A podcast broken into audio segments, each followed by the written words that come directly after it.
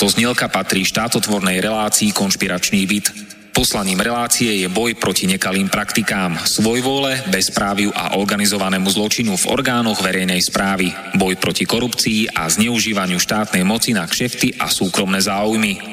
Poslaním relácie je i posilniť hlas verejnosti v otázkach demokracie, právneho štátu a podnietiť zvýšenie účasti občanov na rozhodovacích procesoch k správe veci verejných. Cieľom relácie je dosiahnutie transparentnej a efektívnej verejnej správy, otvorenie verejnej diskusie v bezpečnostných, protikorupčných a ľudskoprávnych témach. Relácia preto vo verejnom záujme realizuje kontrolnú činnosť, najmä na úseku Úradu vlády Slovenskej republiky, Policajného zboru, Kriminálneho úradu finančnej správy, Národného bezpečnostného úradu, Vojenského spravodajstva, Slovenskej informačnej služby, sústavy prokuratúry, súdov a prijatých medzinárodných záväzkov Slovenskej republiky. Áno, ide o nezávislé rádio Slobodný vysielač so sídlom v Banskej Bystrici.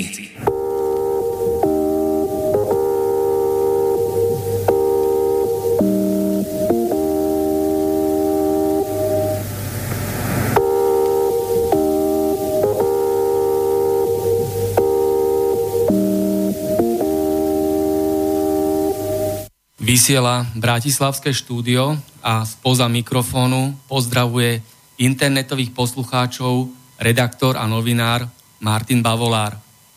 Všetci, ktorí ste sa tu a teraz naladili na slobodnú vysielačku, tak si urobte pohodlie, dajte si kávu alebo ovocný čaj. Dnes je štvrtok, 14. marca 2019. Dnešná téma je, čo ešte neviete o peniazoch bankovníctve, ekonomike a politike. A dnešným hostom mojej rozhlasovej relácii je Imrich Béreš. Je predseda predstavenstva prvej stavebnej sporiteľne a viceprezident Slovenskej bankovej asociácie. Narodil sa v Ružomberku, je to je praprasinovec Andrea Hlinku. Vyštudoval Vysokú školu ekonomickú, fakultu zahraničného obchodu v Bratislave a má nedokončenú Vysokú školu muzických umení, odbor choreografia ľudového tanca. Do roku 1991 pôsobil v kultúre. Potom bol riaditeľom sekretariátu a protokolu kancelárie prezidenta Slovenskej republike Michala Kováča. V bankovníctve pôsobí od roku 1994. V rokoch 2001 až 2003 sa aktívne venoval politike ako poslanec parlamentu. Bol poslancom v parlamente za politickú stranu Aliancia nového občana, ktorej bol aj podpredseda. Bol členom viacerých výborov Národnej rady Slovenskej republiky a bol aj podpredseda parlamentného zhromaždenia Rady Európy. Bol prezidentom Rotary Club Bratislava. Na jeseň 2003 sa vrátil do bankovej sféry – už druhé volebné obdobie je členom prezídia Slovenskej bankovej asociácie. Za rozvoj stavebného sporiteľníctva a bankovníctva Slovenskej republike a za prínos v bankovej kultúre sa v júni 2013 stal držiteľom ceny Zlatý biatek. Je najdlhšie slúžiaci predseda vo finančnej sfére, a to už 16 rokov – vo voľnom čase sa najradšej vracia k svojej veľkej láske, k folklóru. Jeho záľubám patrí aj golf. Naozajstným relaxom je však pre ňo pobyt v prírode. Pekný podvečer, pán Bereš, tu v Bratislavskom štúdiu. Pekný podvečer všetkým poslucháčom. A táto rozhlasová relácia je kontaktná. Svoje otázky, komentáre a názory píšte a telefonujte na mailovú adresu studiozavináčslobodnyvysielač.sk alebo na stránke Rádia Slobodný vysielač je vľavo zelená obálka, na ktorú keď kliknete sa otvorí a do poštovej schránky Rádia Slobodný vysielač môžete napísať, čo máte na duši, svoj názor, otázku, komentár. A telefon priamo do štúdia je 0951 15 39 19. Pán Bereš, je politika len boj o moc? Ako to vidíte? Tak politika je určite boj o moc, lebo je potrebné, aby ten, ktorý zvíťazí vo voľbách a zostaví koalíciu, aby presadzoval to, čo voličom nasľuboval, aby presadil svoje predstavy, aby riadil krajinu a spravoval krajinu. Ale trošku problém vidím v tom, že my máme síce politikov, ale nemáme štátnikov a postrádam víziu krajiny, či už je to v otázkach zdravotníctva, sociálnych vecí, kultúry a podobne.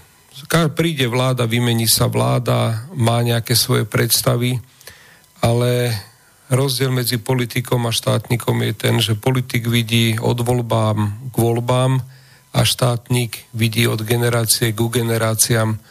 A je to naozaj veľmi dôležité, aby sme hľadeli dopredu, a videli aj ďalej, ako najbližšie volebné obdobie ukazuje. Teraz aktuálne máme prezidentské voľby. Ako ich vnímate a sú vôbec tieto voľby slobodné a spravodlivé? Ja si myslím, že určite budú slobodné a budú spravodlivé, lebo sú demokratické a ľudia v nich vyjadria svoj názor. Avšak eh, čo sa týka priamej voľby, tak e, ja by som asi povedal toľko, že ja osobne rozlišujem 5 kategórií kandidátov na prezidenta vzhľadom na tom, že je moratórium, nebudem nikoho menovať, ale asi sa mnohí v tom aj uvidia, aj poslucháči si budú vedieť zaradiť do tejto systematizovanej hodnotiacej škály týchto uh, kandidátov. Prvý, prvá skupina sú recesisti, ktorí sa rozhodnú jednoducho, že však skúsme to, uvidíme, bude sranda. Niekde pri pive? Niekde pri pive, hej. Druhá kategória sú takých kandidátov, ktorí chcú mať e, výtlak a založiť politickú stranu na základe hlasov, ktoré dostanú. Tretia skupina sú tí, ktorí síce stranu nechcú založiť, ale sami sa chcú do politiky aktívnej predať. Štvrtá kategória sú tí, ktorí toto dokážu v prospech niekoho využiť a odstúpia. No a piatá kategória sú tí, ktorí, ktorí uh, to myslia naozaj vážne. Máme priamu voľbu prezidenta, ktorá stojí štátny rozpočet dvoch kolách do 20 miliónov eur. Priama voľba je síce demokratická, ale e, svojimi nedostatočnými obmedzeniami dáva možnosť zúčastniť sa rôznym e, našim občanom tejto, nazvime to, súťaže, ale tým, že je tá, to obmedzenie nie dokonalé, tak e, svojím spôsobom účasť niektorých veľmi dehonestuje pozíciu prezidenta republiky. A treba si uvedomiť, že hlava štátu je len jedna, je to prvý muž tejto krajiny, ktorý má svoje kompetencie dané ústavou a túto funkciu treba brať vážne a k jej voľbe aj naozaj vážnym spôsobom pristupovať. Niekedy sme mali voľbu v parlamente, čo bolo na jednej strane jednoduchšie, na druhej komplikovanejšie, nechcem to moc porovnávať, ale keby bola priama voľba prezidenta v parlamente, tak ušetríme 20 miliónov v štátnom rozpočte, ušetríme si billboardový smog, ušetríme si uh, dlhé večery pri diskusiách prezidentských kandidátov a ten, ktorý by sa v parlamente uchádzal o 90, per, 90 hlasov, tak by musel dokázať svoju politickú zručnosť manevrovania a hľadania kompromisov tak medzi koalíciou a opozíciou. Ale e, obidva systémy sú legálne, každá krajina to má iným spôsobom urobené, ale určite sa dá rozmýšľať nad tým, ako tento spôsob voľby prezidenta zlepšiť. A aké máte vy spomienky na pôsobenie v kancelárii prezidenta Slovenskej republiky? Tak ja som robil riaditeľa sekretariatu a protokolu prezidenta Michala Kovača dva roky. Bolo to obdobie, nazývam ho budovateľské, lebo mali sme nový úrad, nového prezidenta, e, fakticky sme nemali odkiaľ čerpať skúsenosti, lebo z Českej kancelárie prezidenta neprišiel nikto. A bolo to zaujímavé obdobie, lebo bolo to, ako angličania hovoria, learning by doing, čiže uh, učiť sa pri práci a nesmeli sme si dovoliť urobiť akúkoľvek chybu, lebo tie chyby boli veľmi viditeľné, E, boli sme pod drobnohľadom, ale boli sme veľmi dobrý kolektív a zvládli sme to. A myslím si, že doteraz e, mnohí na to obdobie z bývalých kolegov spomínajú len v dobrom. Mňa teší, že som s prezidentom Kováčom trávil prakticky 16 až 18 hodín denne, lebo to nebolo jednoduché aj pri príprave zahraničných ciest, aj doprevádzanie pri zahraničných cestách, organizovanie stretnutí v kancelárii prezidenta, e, návštevy regionov. E, samozrejme, bolo to v období napätých vzťahov medzi premiérom a prezidentom, takže to bola tiež komplikovaná situácia. Ale rozišli sme sa v dobrom a musím povedať, že bolo veľká, pre, pre mňa veľkou cťou, keď e, pán prezident Kovač zomrel, keď ma kontaktovala rodina pána prezidenta a požiadala ma, aby som zastupoval rodinu pri rokovaní so štátom o štátnom pohrebe.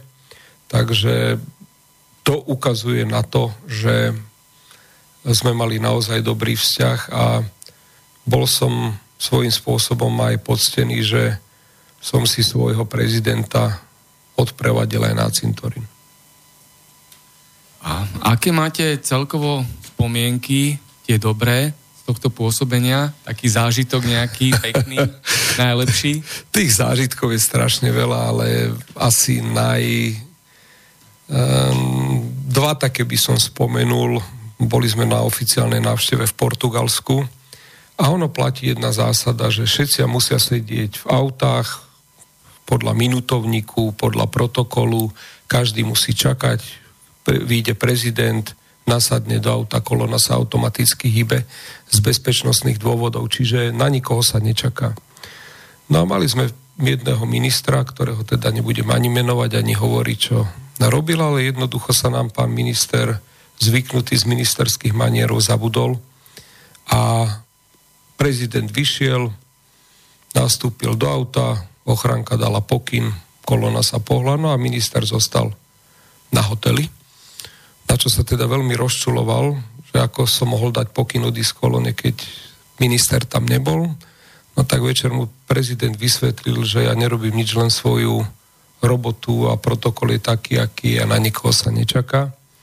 A druhý taký veľmi príjemný zážitok bol zo španielského kráľovského dvora, kedy sme boli na oficiálnej návšteve u kráľa Juana Carlosa. No a to bolo dosť náročné, lebo ten prezidentský protokol má svoje špecifika a je náročnejší ako u prezidenta. No a skončila sa oficiálna večera, všetky tieto reči okolo toho, zavreli sa sály a zostali sme sami len v úzkom kruhu a vtedy princezná, ktorá mala asi nové topánky, sa vyzula na boso, prehodila si topánky cez plece a začala si eh,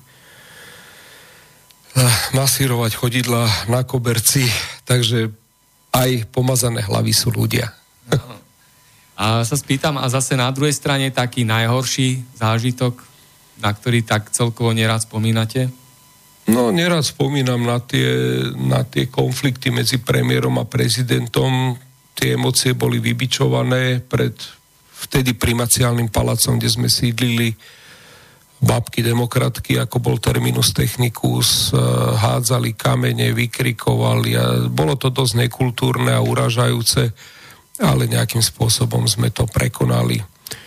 A viete, to je ako keď chlap bol na vojenčine, že na to zle sa zabudne a tie dobré myšlienky a dobré príbehy zostanú a tak je to aj v tomto prípade. Ja si to cením a vážim, že som mal možnosť v tomto úrade tie dva roky po boku prezidenta pracovať a prinieslo, prinieslo mi to naozaj um, úplne iný pohľad na niektoré situácie. A podľa vás, aké vlastnosti sa v politike nenosia? Odpovedal by som možno tak, že uh, najväčší váš nepriateľ v politike vždy sedí vo vašej vlastnej strane po pravej a ľavej ruke. A politika nie je o priateľstvách, politika je o účelových spojeniach a aj v tých politických stranách vládne rivalita, vládnu záujmy a ešte som naozaj nezažil politickú stranu, ktorá by tvrdila opak. Ono, každý vznik politickej strany má nejaký vývoj, zídu sa ľudia rovnakých hodnôt, e, vybudujú tú stranu, potom sa tam nabalujú iné typy, rôzne typy, rôzne záujmy a v konečnom dôsledku je to boj o moc nielen v štáte, ale boj o moc aj v strane. Určite najväčšie diskusie sú vždy pred voľbami, že kto bude na ktorom mieste kandidátky a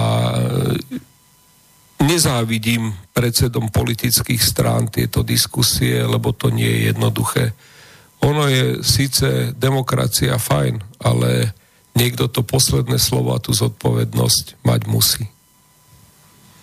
Tak asi ste to aj zažili v Aliancii nového občana, ktorú zakladala viedol Pavol Rusko, majiteľ televízie Markíza.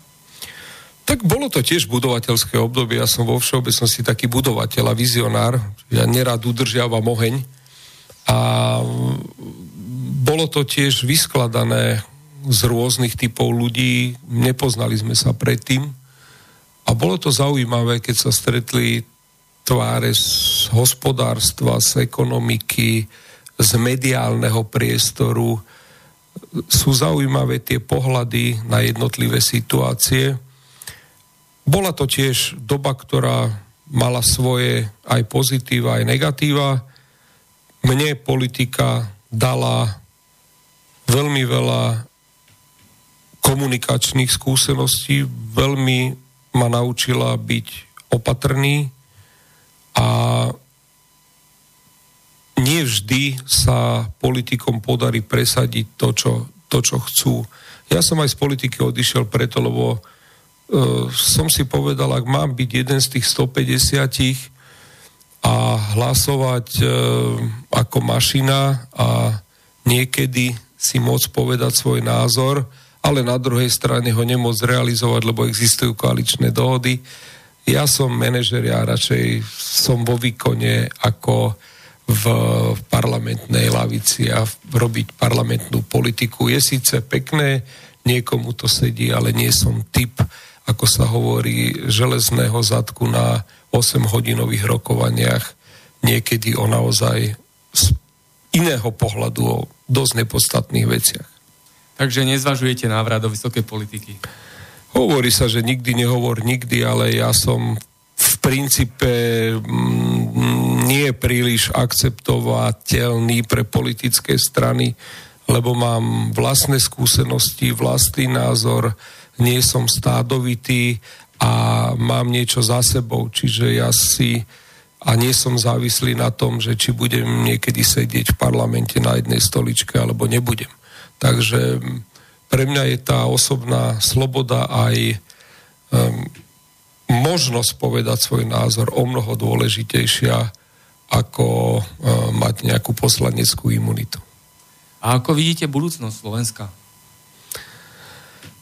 Toto je veľmi ťažká otázka, lebo sa vraciam k tomu začiatku politik versus vizionár. My tu od dnešnej revolúcie, alebo od puču, alebo od politickej zmeny, lebo každý si potrpí na inom výraze.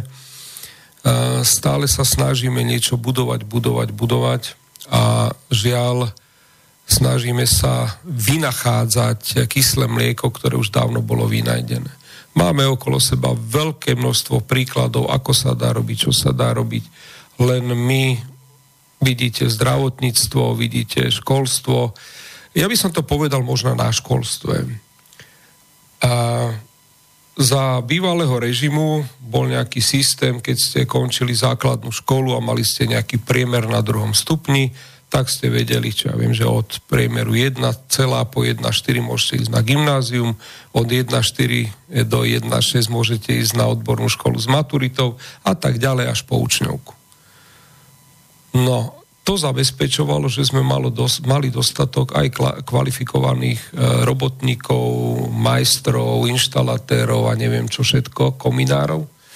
No ale teraz každý chce byť, chce dať dieťa na 8-ročné gymnázium, každý chce mať potom doktora práva. Čiže my sme nekúkali dopredu. A teraz v akom stave sme? Máme uh, e, 3500 chýbajúcich miest lekárov na Slovensku plus 2500 v dôchodkovom veku. Na Slovensku chýba 14 tisíc IT špecialistov. A takto by som to mohol menovať ďalej. A to je tá vízia štátu. Keď ja viem, že tu pustím automobilky, tak potrebujem technicky vzdelaných ľudí. A čo preto urobím? No to mi nevychová právnická fakulta alebo e, sociológovia, politológovia a podobne. Čiže je to nekoncepčné. Na Slovensku máme, tuším, že 24 konzervatórií. Čo vychovajú? Kde sa tí ľudia presadia? Hej? Tu stačia dve štátne konzervatória. Ja viem, že asi teraz ma nebudú mať radí e, učitelia na týchto konzervatóriách, ale Proste v Národnom divadle máme len e, viac mane, menej cudzincov, čo je dobré, utečie preč, e, herci pomaly ani nehrajú, zapnete si televízor a vidíte na každom programe tie isté tváre, už ani nevidíte, neviete, čo pozeráte. Čiže, dobre, rodič, chceš mať z dieťaťa herca, i keď to dieťa nie je talentované, daj si ho na súkromnú školu, je to tvoj problém ale ten základný systém musí mať postavený. A, a toto, je, toto sa deje všade. A to je tá vízia. Štyri automobilky. Príde kríza, nepríde kríza, prídu ľudia, na čo ich budem kvalifikovať? Však 20 rokov dozadu byť lekárom alebo dostať sa na lekárskú fakultu bol e, výber. Teraz sa robí nábor. A to sú témy, ktorými by sa mali e, títo politici zaoberať, že čo, čo s tou krajinou, kam ju posunúť ďalej. A byť závislý len od automobilového priemyslu a subdodávok pre automobilový priemysel je v tejto situácii dosť riskantné. Prečo sa strácajú morálne hodnoty na Slovensku a táto strata potom spôsobuje krízu štátu? Mám pocit, že na Slovensku vládne blbá nálada a tá blbá nálada je od vrchu po spodok a od východu na západ. A tá blbá nálada je spôsobovaná z môjho pohľadu e, nevraživosťou a štýlom komunikácie medzi politikmi a formou presadzovania svojich názorov, nádavok, urážok, invektív. A na druhej strane e, sú médiá, ktoré rovnako prilievajú benzín do ohňa. Média sa tiež snažia vyšpikovať situáciu, e, dostať niektoré informácie, kam potrebujú, alebo dezinformácie. A chýba mi tu taký všeobjímajúci národný bod, kde by sme tú náladu zlepšili. A aj tieto prezidentské voľby ukazujú Zase extrém. Buď ste čierni alebo bieli. No ale sú aj iné farby. Je dôležité vedieť počúvať, je dôležité vedieť argumentovať. Ale to, že vy budete mať iný názor, napríklad vy poviete, pán redaktor, že v nedelu treba zavrieť obchody a poviem napríklad, že ich netreba zavrieť, to neznamená, že, že si musíme nadávať. Máte iný názor, OK, vyargumentujeme si to a urobme niečo pre túto krajinu. Ale tá nálada je blbá a toto sa bude veľmi, veľmi ťažko dostávať do iného e, módu nálady. Tento národ je rozdelený na dve polovice, čierny biely, za toho proti tomu a bohužiaľ sme si to spôsobili všetci a sami a podľa môjho názoru sa domnievam, že by bolo vhodné odstúpiť 2-3 kroky dozadu, zamyslieť sa a hlavne s pokorou pristupovať, lebo toto je naša krajina a nedajme si ju sami sebe zničiť, lebo ono to k tomu smeruje. Teraz sme viac menej hovorili o tých dôsledkoch, Ale čo je príčina tohto stavu?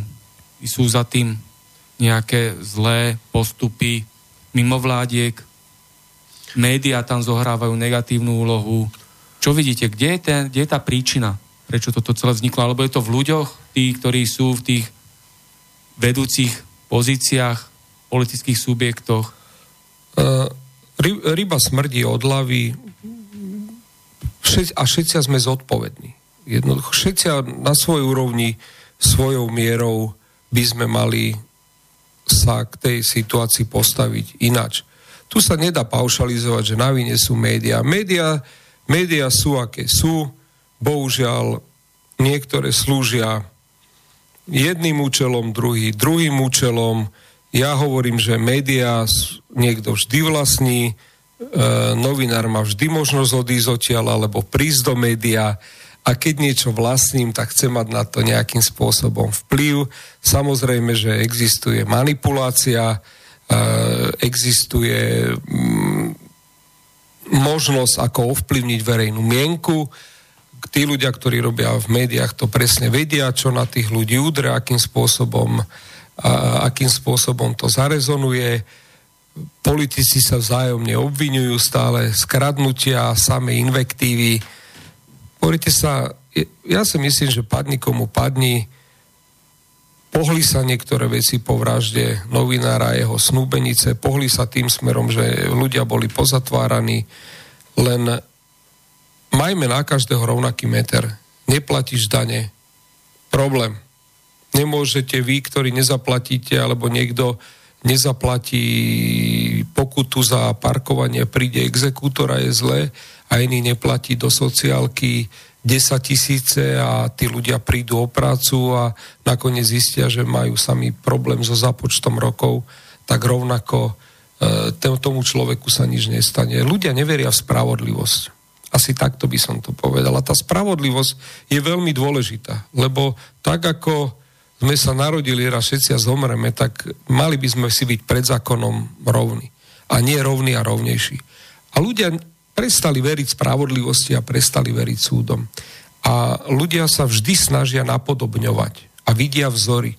A keď vidíte tie vzory hore, ako nekomunikujú, alebo akým spôsobom komunikujú, to sa prenáša smerom dole. Ja nie som ani spasiteľ, ani, ani, uh, ani, ani filozof, len mne vadí tá blbá nálada. A to, čo, to, že sa škatulkujeme na čiernych a bielých. Žij a nechaj žiť je tá filozofia, ktorú by sme mali pristupovať aj sami k sebe, aj k štátu. A kde na Slovensku sa dá dovolať k spravodlivosti? Pre bežných ľudí napríklad. Súdy sú zaťažené. V konečnom dôsledku tie súdy by mali, mali rozhodovať. A problém každého investora, ktorý príde na Slovensku, je vymožiteľnosť práva, aby som sa teda odborne vyjadril. A mnohí toto považujú za radikálny problém, že súdy nepracujú tak, ako majú. To ich teraz nekritizujem, ale ak má súdny pracovník, ktorý robí administratívu, zarobiť 500 eur, to mám z médií, lebo sa ani nedivte, že to nemôže fungovať. Je to tak? Ľudia majú byť zaplatení za svoju prácu, nemajú sa za svoju prácu hambiť a ich výplata alebo ich mzda nemá byť len o tom, že budú prežívať. A naozaj, ehm, keďže som bankár a robím s peniazmi, tak e, viem, ako sú ľudia na tieto otázky citliví a myslím si, že ľudia by mali byť adekvátne zaplatené za to, čo si odrobia. No ale keď má zarobiť 500 eur, no nepôjde sa ten administratívny pracovník pretrhnúť. Proste nepôjde. A takýchto príkladov máme viacej. A čo vás nápadne ako prvé, keď počujete tieto slova? Justičná mafia a finančná oligarchia. Začnem finančnou oligarchiou. Uh, u nás sa vníma zisk ako trestný čin pomaly. Zisk je daný zo zákona a každé podnikanie má za cieľ vytvárať zisk. A ten zisk vyrába tak ten predajca hotdogu alebo kebabu a rovnako ho vytvára finančná skupina. Len tá finančná skupina má iné možnosti. Čo ľuďom kole oči je sociálna nespravodlivosť. Vo svete, e, keď je kríza, vždy tí bohatí ešte zbohatnú a chudobní schudobnejú. Ale to je preto, lebo tí bohatí vedia tie peniaze iným spôsobom zarábať. Nie, že by ich mali lepšie informácie, ale majú tú danosť vyrobiť viacej peňazí, ešte viacej peňazí. To mi vôbec nevadí. Len je dôležité to, aby sa vedeli podeliť o tieto peniaze a aby hlavne pozerali okolo seba a robili dobro.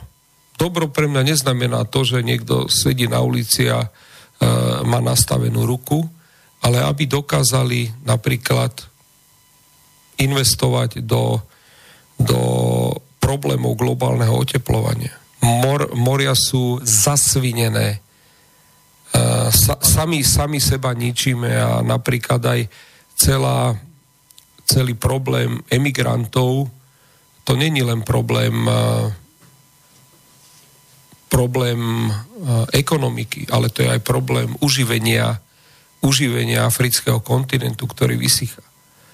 A vždy si cením tých veľkých filantropov, ale v tom dobrom ponímaní filantropov, ktorí investujú zarobené peniaze do školstva, do podpory rôznych veľkých celosvetových projektov. Ono, viete, vždy sa ľudia smejú, keď Miska povie, že čo chce, že svetový mier. Hej. A ono je to možno na prvýkrát na úsmev, ale uvedome si, že žijeme, koľko rokov žijeme v našom regióne v miery, lebo Európa nie je v miery, hej. Vidíme rusko-ukrajinský konflikt, čo bolo, čo sa dialo na Balkáne a ďakujme Bohu, lebo história sa opakuje len na inej časovej osi a není jednoduché uh, sa vyhnúť jednej až dvom generáciám vojnovému konfliktu. A aby som teda neodbáčal od témy. Áno, sú finanční oligarchovia, a, ktorí si zarobia svoje peniaze čestne a vedia s nimi narábať a hlavne chovajú sa ľudsky k svojim zamestnancom a dokážu ich zaplatiť, je to v poriadku. Pokiaľ je niekto rýchlo kvasený v úvodzovkách finančný oligarcha, ktorý okradol množstvo ľudí nejakou medzerou v zákone, tak ten patrí, patrí do basy. Prišli nám otázky do štúdiovej pošty, tak začnem čítať podľa poradia, ako prišli. Vážený pán Bereš, veľmi, veľmi sa bojím o osud našej drahej domoviny. Keď vidím, čo sa deje okolo nás, aké zvrátenosti do nás tlačia mainstreamové médiá, ako nám školy osprostujú deti či vnúkov, je mi na zaplakanie. Aký máte názor na tento stav spoločnosti, Oplatí sa veriť tým pár ľuďom, vlastencom, ktorí sa ešte sem tam objavia a ktorých sa okamžite snaží oficiálna propaganda znemožniť. Povedzte pár slov ľuďom, ako som ja, a nalejte nám trochu nádeje. Pozdravuje Miloš zo Stredného považia. Nádej zomiera posledná, sa hovorí. A krajinu chcem sa dopredu ospravedlniť všetkým s titulom Júdr. Po väčšine našu krajinu riadia právnici. Mali sme premiérov Júdr Čič, Júdr Čarnogorský, Júdr Mečiar, e, Zurinda bol ekonom, hej, e, pani Radičová, e, sociologička, hej, Júdr Fico. Takže Uh, môj pohľad obyčajného človeka, že krajinu by mali riadiť pragmatickí ekonómovia, ktorí rozumejú číslam. Ale mali by mať aj porozumenie a sociálny rozmer pre tých ľudí. Lebo nemám rád tie technokratické prístupy, kde nevidíte ľudí, vidíte len čísla. Ja sa vždy snažím za tými číslami vidieť ľudí. Lebo v konečnom dôsledku bez tých ľudí by neboli tie čísla. A to je veľmi, to je veľmi dôležité. A um, ja si myslím, že, nie že myslím, Slovensko má obrovský potenciál dobrých a kvalitných ľudí. Len títo ľudia vám do politiky nepôjdu, lebo byť politik na Slovensku znamená nádavka. A možná raz nastane situácia, že tu bude úradnícka vláda, ktorá bude zložená len z odborníkov.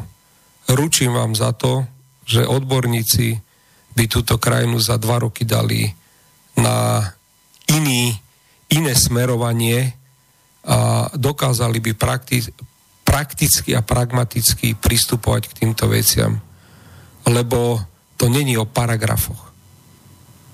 A na Slovensku, ako som povedal, je toľko šikovných ľudí, odborníkov, že keby pri každej téme, ktorá existuje, mojou obľúbenou témou je nájomné bývanie pre mladých ľudí, tak uh, by sa dali veci do pohybu a dali by sa lepšie a lepším spôsobom riešiť. Práve keď tí dobrí a slušní ľudia a odborníci nechcú ísť do politiky, tak zostávajú v politik len tí doktory práv, ako ste spomínali, tak potom je to celé deformované a je to na škodu celej republiky. Prečo tí dobrí, slušní ľudia a odborníci nechcú vstúpiť do týchto vecí verejných a priložiť ruku v prospech republiky? Politici nemajú radi konkurenciu. A to je asi ten základný, základný problém. Lebo keď za stolom sedí 10 rozumných ľudí, ktorí dokážu za dve hodiny vyriešiť veľa problémov, a za stolom sedí 10 politikov, ktorí každý má svoje a, záujmy, nazvime to aj ideologické. Je to strašne komplikované. A my sa tu naozaj riešime tu podružné problémy. Ale my neriešime základné problémy. A pokiaľ sa k tomu nepostavíme chlapsky a nezačneme to robiť, bude problém. Áno, máte pravdu. No prečo máte ísť do politiky, keď vám ľudia začnú nadávať, uh, ja keď som začínal v politike, tak ja som sa nestihal diviť uh, tým, že som bol finančník, tak nádavky, ty si si nakradol, ty si si sprivatizoval a neviem čo. Tak ako, prepačte, ale ja som chcel tejto krajine pomôcť. A potom sa dostanete do takej fázy, kde si poviete, na čo som sa ja s koňom zrázil. Čo si ja nechám nadávať? Veď v tomto živote som niečo dokázal. A to je o tej atmosfére, o tej blbej nálade, ktorá je. A každý, kto má niečo vie a mohol by ísť do politiky, tak povie, a na čo? Nepoď. Jednoducho, lebo sa tie médiá chovajú k vám negatívne, strihnú na váš každý chybný krok. Však všetci sme ľudia, každý robí v živote chyby, to je absolútne normálne ale vydusiť, uraziť, ponížiť, uh, zakopať po čiernu zem, lebo medveď. A to je tá chyba. To je vlastne aj mediálna mafia taká. A predtým o, otázke bolo, že čo vás napadne ako prvé, keď počujete slovo justičná mafia. Pretože veľa ľudí na Slovensku poukazuje na to, že tu bujne korupcia, organizovaný zločin že policia je spolitizovaná, že prokuratúru ovláda organizovaný zločin, že všade bujne bezprávie. Akú to má súvislosť s týmto pojmom justičná mafia? Aj s tým, že súdnictvo, ako ste predtým rozprávali, že nemá dôveru, že tam nie je možnosť k spravodlivosti sa domôcť. Uh, je, to, je to vlastne o príkladoch, ktoré ľudia vidia. Dneska práve došlo k tomu, že Kočner bol obvinený z organizácie vraždy a Bašternák bol obvinený a respektíve odsudený na 4 roky a prepadnutie e, majetku v prospech štátu. E, to sú príklady, síce tentokrát exemplárne, bohužiaľ s tragickými predohrami, ale keby sa takýmto spôsobom pristupovalo celoplošne, tak by sa ľudia aj viacej, aj, aj by sa báli. Lebo ja teda a, asi za moju generáciu poviem, no však za, za komunistov sa ľudia báli. Lebo jednoducho ich mohli zavrieť za čokoľvek, mali strach.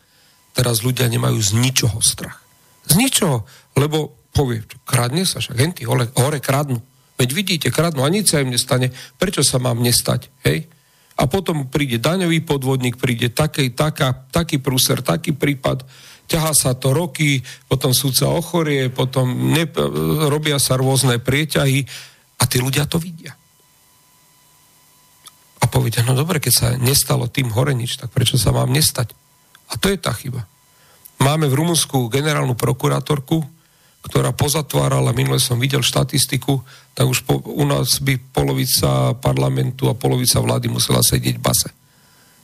Ako nehovorím, že má, ale ona to urobila v tom Rumunsku sa nebala, dostala ochranu a išla. A myslím si, že aj e, teraz, čo sa e, došlo k zmene e, v policajnom zbore, je trošku vidieť e, takú ráznejšiu, ráznejší prístup a ráznejšiu, ráznejšiu ruku.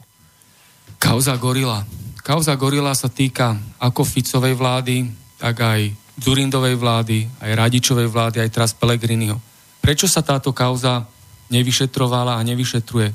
Nie je to tak, že by mala mafia vyšetrovať mafiu a mafia by mala súdiť mafiu, preto kauza Gorila zostala nevyšetrená a nevys- neodsúdená? Ja som si Gorilu prečítal. Uh, bol som také to zaujímavé čítanie, že človek tam zo pár ľudí aj pozná, tam vidí zo pár parodí na to s Coca-Colou a podobne. v divadelných hrách.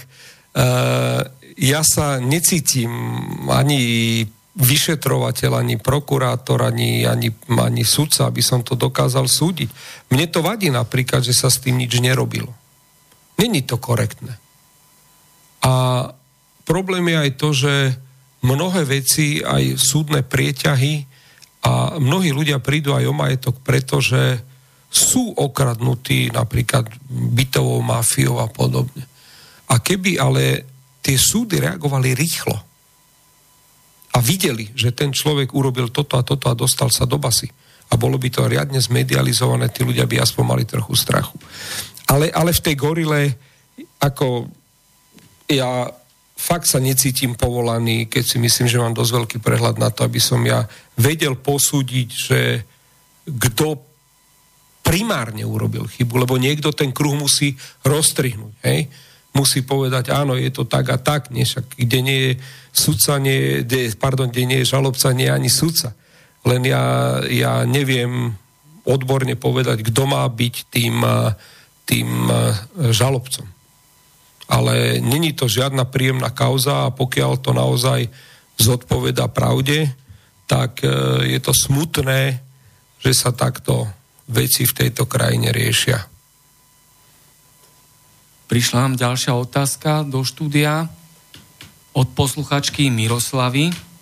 Dobrý deň, chcem sa spýtať, keďže súčasné peniaze sú tvorené z ničoho a mnohí ľudia ich nevedia tvoriť ako bankári, pričom všetko je tým pádom neoprávnene spoplatnené. Kvôli súčasnému systému tvorby peňazí je veľa ľudí v ekonomických ťažkostiach. Nebolo by lepšie zaviesť bezplatnú zdravú ekonomiku, teda tvoriť, príjmať a darovať, čím by sa doriešila ekonomická nerovnosť medzi ľuďmi a chudoba by bola doriešená tak, že ľudia by sa mali v bezplatnej ekonomike bohatšie. Ďakujem za odpoveď posluchačka Miroslava. No vždy existovali ekonomické rozdiely a či to bolo v stredoveku aj v praveku. A na bankárov sa pozerá cez prsty, lebo každý si myslí, že teda bankári ľudia okradajú. Ja by som to povedal tak, že bankár, bankárčina je veľmi zodpovedné povolanie, lebo len raz a, sklamete morálne a ste na tomto trhu skončili. Poslucháči nemajú ani predstavu, aké kritéria musíme splňať, aby sme vôbec mohli sedieť na týchto stoličkách. A určite poslucháči ani netušia, že pokiaľ by som a každý z mojich kolegov v predstavenstvách bank spôsobil uh, ekonomický problém banke, tak prídem o svoj majetok. Celý majetok. Čiže my sedíme na elektrických kreslách a nemáme jednoduchý život. Vš- za všetko na svete sa platí. Choďte do potravín a zoberte si dva chleby zadarmo, tak je to, je to krádež. A aj tá banka, ktorá navonok vyzerá ako len budova z kopu ľuďmi, ktorí podľa veľa, uh, veľa neznalých nič nerobia, no nie je to tak. Tá banka je veľmi živý organizmus a musí zodpovedne pristupovať k, eh, finančný, teda k správe finančným prostriedkom. A na Slovensku, chvala Bohu, počas ekonomicko-finančnej krízy nedošlo k úkrachu žiadnej banky. Čo znamená, že tie banky sú dobre riadené. E, aby som sa nevyhol otázke zisku, hej. E, tá banka to je veľké množstvo nielen ľudí, ale hlavne systémov e, počítačových, ktoré není jednoduché spravovať a jednoducho s nimi pracovať. E, národné banky a aj Slovenská národná banka veľmi dôsledne pozerajú na poplatky, ktoré si banky vyrubujú. A vy nemôžete len tak sa ráno zobudiť a povedať, zvýšim vám poplatok. To proste nejde. Musíte si to obhajiť pre tou Národnou bankou a musíte jasne vykalkulovať, že koľko vás to stojí. Tie banky, uh, to je tiež obľúbená téma, že majú vysoké zisky. Len treba si uvedomiť jednu vec, že z čoho tie zisky vznikajú. A tie zisky vznikajú aj z toho, že tie banky robia radikálne rezy u seba vo vnútri a škrtajú náklady, koľko sa dá. Lebo momentálne úroky sú veľmi nízke a ľudia majú takú tendenciu však 0, nič úrok, tak sa zadlžím. Len tomu treba pristupovať tiež zodpovedne, lebo raz príde k navýšeniu úrokových sadzieb a hlavne tí ľudia, ktorí sú, nazvem to, na takom ekonomickom rozhraní bonity, budú mať pri vyšších úrokových sadzbách problém splátok. A to je tá téma, o ktorej som hovoril, že nájomné bývanie. Mnohí z nich prídu o svoje byty, lebo to nebudú vedieť splácať a štát bude mať sociálny problém s týmito neplatičmi. A pokiaľ si ja už teraz vizionársky nevybudujem sieť, tú záchytnú sieť pre tých ľudí, tak som nezodpovedný voči svojej budúcnosti. A to je presne o tom, že je to pre ľudí. Rozmýšľajme všetci, ako mladým rodinám pomôcť, aby nekupovali drahé byty. Po, rozmýšľajme, ako mladé rodiny presídliť z jedného regiónu do druhého a regulovať nájomne. Polovica Viedne sú nájomné byty. U nás, znovu, my sme extrémisti. My sme išli z E, takmer 100% vlastníctva e, bytov, ktorí boli v družstvách a neviem v čom, čiže nikto nevlastnil nič. Sme sa dostali do úplne iného extrému a iba 4% e, bývania na Slovensku sú nájomné. A z toho je najväčšia časť, alebo obrovská časť sociálnych bytov. To, sú, to je úplne iná téma. Sociálne byty sú byty pre neprispôsobivé e, skupiny obyvateľstva. Nájomné bývanie je to, kde mladá rodina miesto zobratia úveru na 30 rokov dokáže prvých 5 rokov za slušné nájomné bývať. A toto sú veci, ktorými sa treba pre našu budúcnosť zaoberať, lebo aby mladí ľudia, aby mali naozaj budúcnosť, aby nemuseli vycestovať do zahraničia zbytočne pracovať. Ako vnímate ekonomický fakt, že Slovensko patrí v Európe medzi krajiny, kde sú ľudia najviac zadlžení? sú najviac zaťažení hypotékami, pôžičkami, úvermi. Ako to vnímate z toho sociálno-ekonomického aj bezpečnostného hľadiska? Niekedy, keď som začínal v bankovníctve, sme boli veľmi tvrdo kritizovaní Európou, že na Slovensku je obyvateľstvo veľmi málo zadlžené. My sme boli úplne na konci. Ľudia sa nechceli zadlžovať, radšej si sporili a keď si nasporili, tak potom svoj pomocne volať, čo porobili a tak toto fungovalo. A nastala situácia, kedy, kedy úrokové sadzby išli tak nízko, že teraz budem parafrázovať, je to lacné, no nekúp to. Hej. A bez rozmýšľania sa začali zadlžovať. Nie len nabývanie, čo je logické, že keď máte dopyt po bytoch, tak ceny bytov idú hore, nezmyselne. Hej? Ale pre toho developera to má zmysel, lebo mu to vyrába zisk, tí ľudia si jednoducho tie úvery zobrali a raz ich budú musieť splatiť, alebo nesplatiť a prídu obiť, čo som už spomínal. Na druhej strane som zažil aj obdobie, keď boli 30% úrokové sadzby a to z večera na ráno skákalo, čo tiež bol nezdravý v ekonomike, ale tiež sme to prekonali. Samozrejme, keď sú 30% úrokové sazby, všetci, čo majú vklady, sa tešia. Čo majú úvery, sú smutní a teraz je to opačne, že máme nízke úrokové sazby, tak tí, čo si berú úvery, sa vytešujú. Každému, kto si berie úver, odporúčam, aby ho fixoval na čo najdlhšiu dobu. To je základ, lebo si to viete vypočítať a tie úrokové sadzby nebudú na väčšie veky takto nízko a pohnú sa. A keď sa pohnú, bude to treba splácať. A netreba sa dostať do nejakej špirály neplatictva. Je tiež taký problém, že ľudia častokrát nechcú komunikovať s bankou, keď je dlžia peniaze, zatajú sa, nepreberajú mm, obsielky, a spamätajú sa vtedy, keď je exekútor pred dverami. Čo nie je dobré. Ja sa celý život snažím v bankovníctve presadzovať jednu vec. Že banka nie je inštitúcia, alebo nemala by byť inštitúcia, ktorá keď svieti slnko, vám predáva dážnik a keď začne pršať, vám ho zoberie. To je moja filozofia. Čiže keď neplatíš, prídi, povedz, prečo neplatíš skúsime sa dohodnúť, skúsme to ináč nastaviť.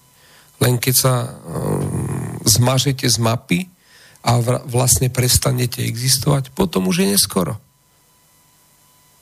Veď e, to je, e, ako ľudský život, to je aj úverový vzťah. Má svoje výšky, má svoje pády, počas 20 rokov vy môžete 10 krát zmeniť zamestnanie. Môžete sa trikrát rozviesť, dvakrát oženiť, to je jedno. Len tá komunikácia a chýba a základ je investovať do vzdelania detí na školách o ekonomickej o ekonomických e, zásadách, problémoch, bankovníctve, čo je platobná karta, čo je kreditná karta, čo je debetná karta, čo je bežný účet, čo je poplatok a tak ďalej.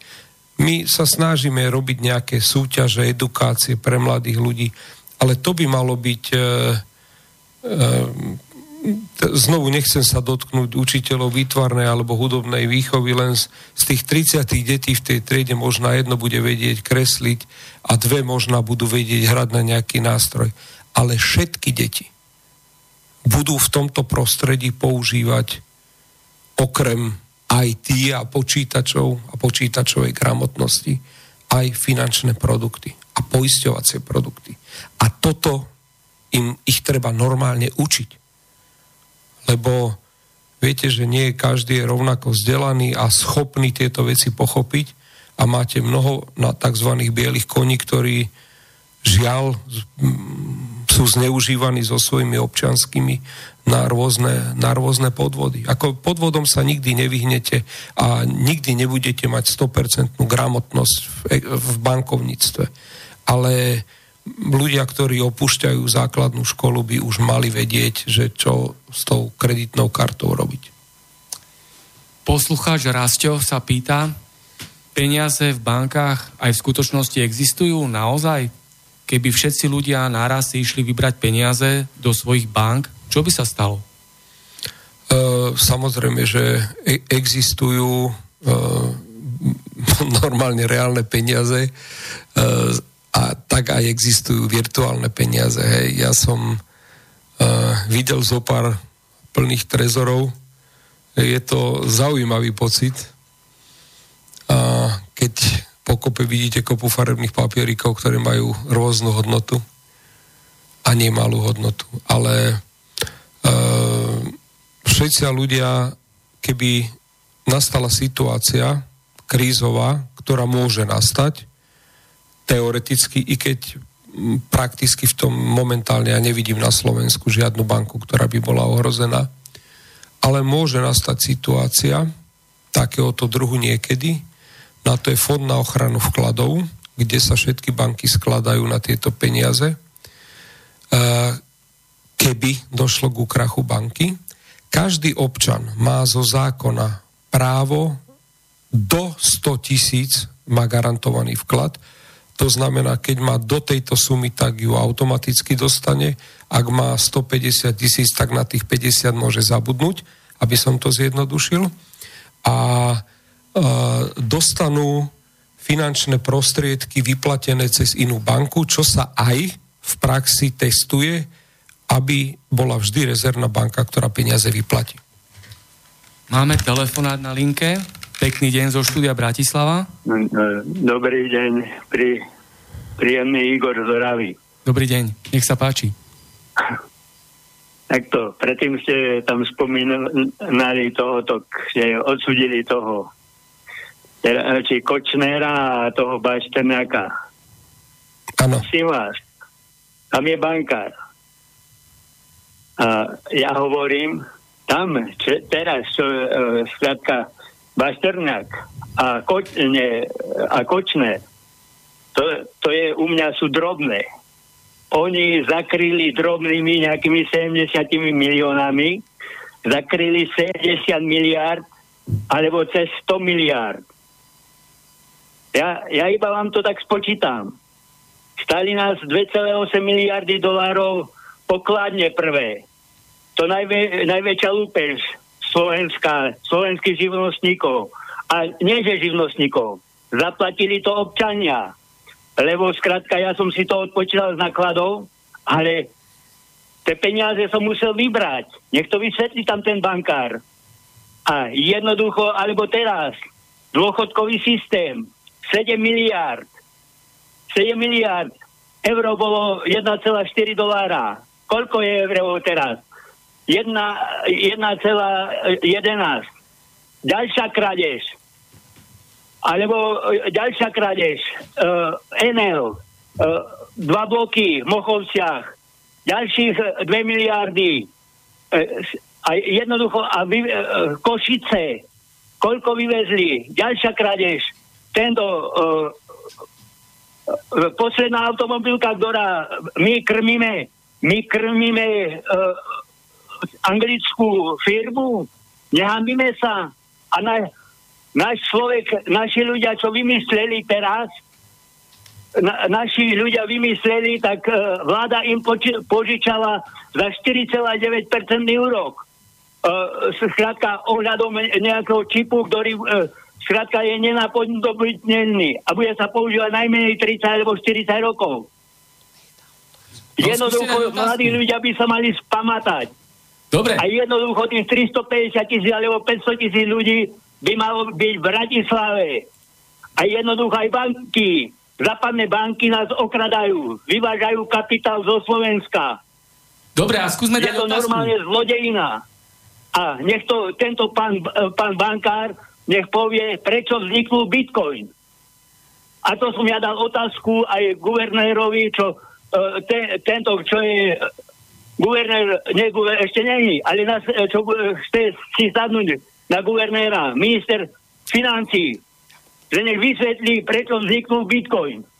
Myslíte, tak, je taký Dobre, uh, aká je otázka vaša, aby sme to vedeli zodpovedať? Uh, nech, nech aj tento pán, keď je bankár, nech odpovie mi, prečo vzniknú bitcoin, alebo tie digitálne meny. Dobre, takže ďakujeme za otázku, a všetko dobre. O, a o digitálnych menách sa už hovorilo v 94. roku. Dobre. Hneď po vzniku uh, uh, Slovenska, dva ro- čo dva roky, rok. Dobre, idem, idem vám odpovedať. Ste otvorili teda veľké množstvo tém.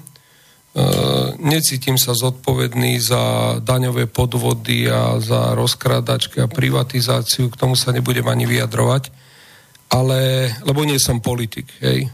A nenesiem krivdy celého Slovenska na svojich ramenách, ani to nemienim.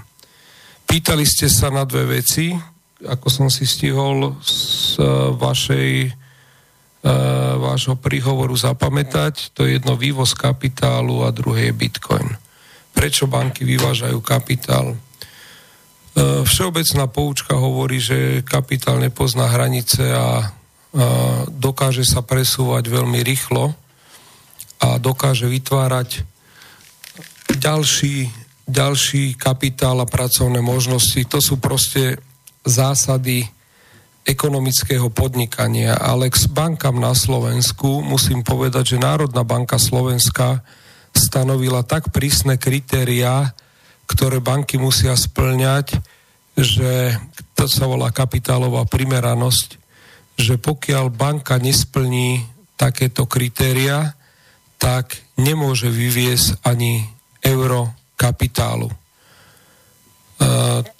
na, to, na toto si dáva Národná banka veľk, veľmi veľký pozor. Takže ak máte predstavu, že každý rok e, idú stovky miliónov dividend do zahraničia, tak táto predstava je milná a kapitálové posilnenie bank je na Slovensku veľmi prísne strážené. Čo sa týka celkovo virtuálnych mien, poviem za seba svoj názor, nie som fanúšikom týchto mien, ani v týchto menách nepodnikám a ani by som nepodnikal. Ja ich osobne považujem za istú módnu vlnu, ktorá je revoltou voči tradičnému bankovníctvu a krytiu, krytiu platidiel zlatom, a z môjho pohľadu sú to len pyramídové hry, lebo tento špás na konci niekto vždy bude musieť zaplatiť a sú to tí ľudia, ktorí sú na konci pyramídy. Títo špekulanti s virtuálnymi menami vždy boli rýchlejší ako boli štáty. A teraz štáty a jednotlivé národné banky musia reagovať na tieto situácia na túto situáciu, lebo viete, ako sa hovorí, že e, len smrťou a daňami si človek môže byť istý, takže vlády budú musieť a už sa aj veľmi prísne zaoberajú a dôsledne týmito uh, virtuálnymi menami, ako je napríklad aj Bitcoin a určite dôjde aj k ich výraznému obmedzeniu a zdaneniu. Dobre, tak máme prvú hodinku, prvú polovicu dnešného vysielania tu z Bratislavského štúdia za sebou, tak si urobíme hudobnú prestávku. Pavol Hamel nám zaspieva svoju pieseň Zabudnuté ciele a potom budeme pokračovať ďalej. Nech sa páči.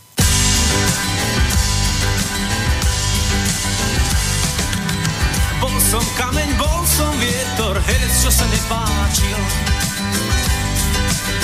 Chvíľu nikto, chvíľu čas mi jazda prepáči. Ešte predtým dávno sa ma všetci báli. Teraz som cieľ behu,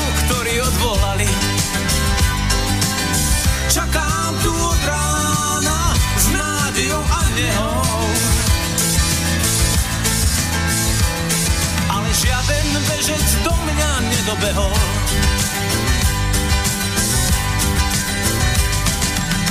Bol som blesk a bol som hviezda, oblok s krásnym výhľadom. Bol som vrabec z toho hniezda, ktoré niekto vykradol. Svojich vlastných túžob sme sa všetci báli. počet behov, čo sme odvolali.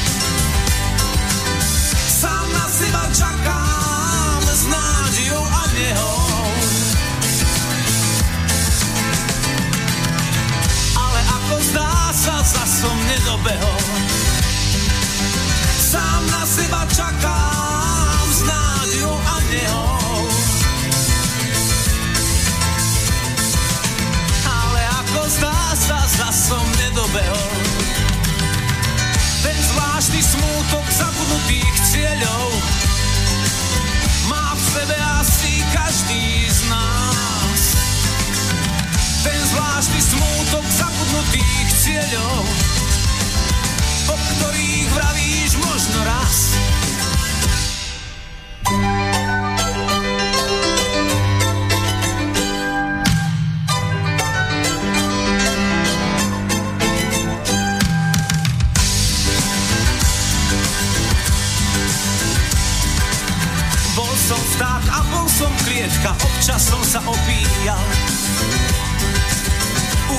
Sebou nikdy nie kam svoje ciele zabíjaš. Opäť jeden z takých, ktoré odvolali. Žiadna veľká sláva, iba taký malý. S natiahnutou páskou, uzučkou a bielou. Sám na seba čakám prázdne svojich cieľov. Natiahnutou páskou, uzučkou a bielou. Sám na seba čakám v prázdne svojich cieľov. Ten zvláštny smútok zabudnutých cieľov má v sebe asi každý z nás ten zvláštny smútok zabudnutých cieľov, o ktorých vravíš možno raz.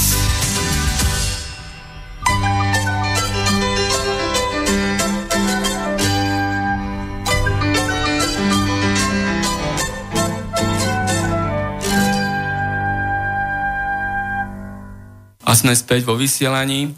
Mojím dnešným hostom je pán Imrich Bereš a rozprávame sa o finančníctve, bankovníctve, politike, veciach, veci okolo nás.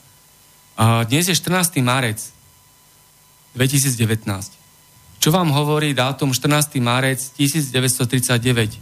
Vznik slovenského štátu a vtedajšia geopolitika a ako by ste to teraz zo súčasného hľadiska pomenovali a vnímali? Tak ja mám na toto relatívne jasný názor, že s, v tom čase Slováci alebo vedenie slovenského štátu nemalo, alebo vedenie Slovenska nemalo dobré riešenie, malo len zlé a horšie. Čiže e, zlé a horšie to bolo, to bola tá dilema, čo museli urobiť. Buď odsúhlasíme vznik samostatného štátu a rozbitie Československej republiky, alebo bola druhá možnosť stať sa okupovaným územím a mať tu nemecké okupačné vojska. Vtedajší politici sa rozhodli takým spôsobom, ako sa rozhodli a vznikol slovenský štát. Myslím si, že chybo, najväčšou chybou slovenského štátu bolo to, že ako jediný neokupovaný štát v, to, v druhej svetovej vojne poslal 70 tisíc svojich občanov uh, do koncentračných táborov. Či to už boli Židia, či to už boli uh, odbojári, alebo či to už boli Rómovia. To je zásadný problém aj historického pohľadu, že vedenie štátu poslalo svojich ľudí na smrť.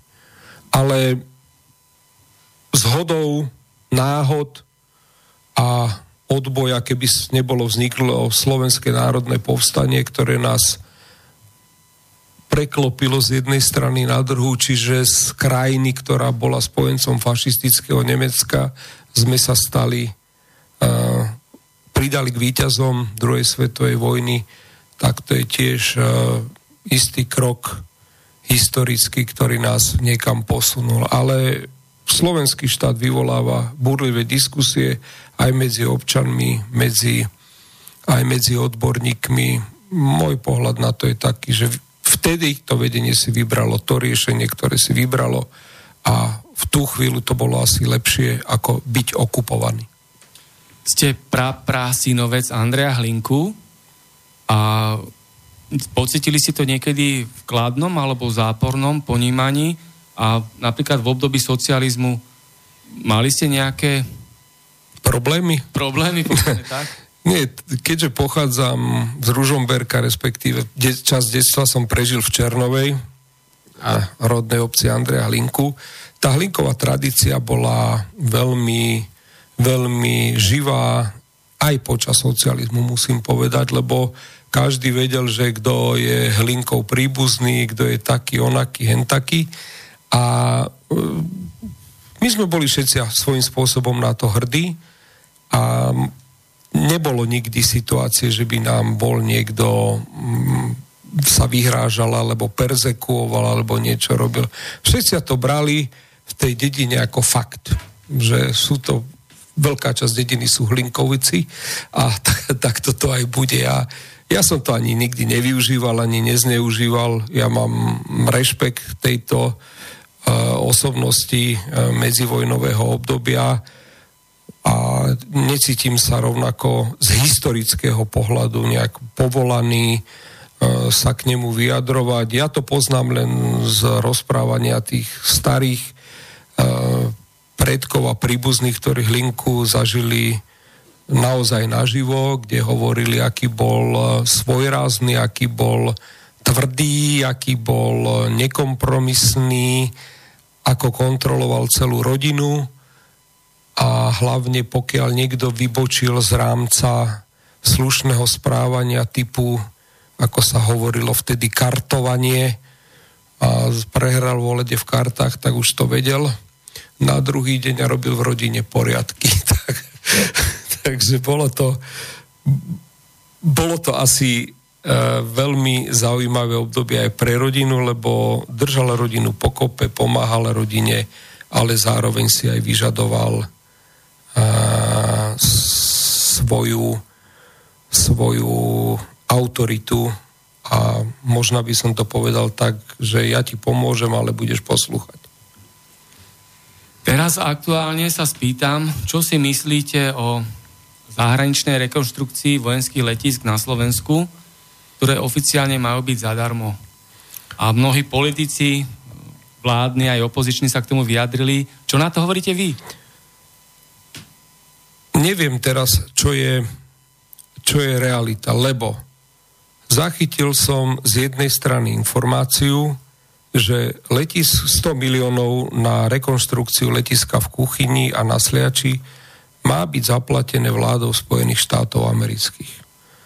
Potom prišlo vyjadrenie, že NATO má rekonštruovať tieto letiska. Čiže je rozdiel, či je to vláda Spojených štátov, alebo či to je vojska NATO. Lebo k vláde Spojených štátov my nejak vzťah nemáme, ako, ako voči NATO myslím, lebo sme členovia NATO a máme voči NATO určité záväzky. Veď logické, keď sa niekam dostanete do nejakého spolku, to je jedno, aj spolku záhradníkov v Stupave, e, tak e, jednoducho musíte splňať isté, isté podmienky. No a to je zásadné, že kto a čo.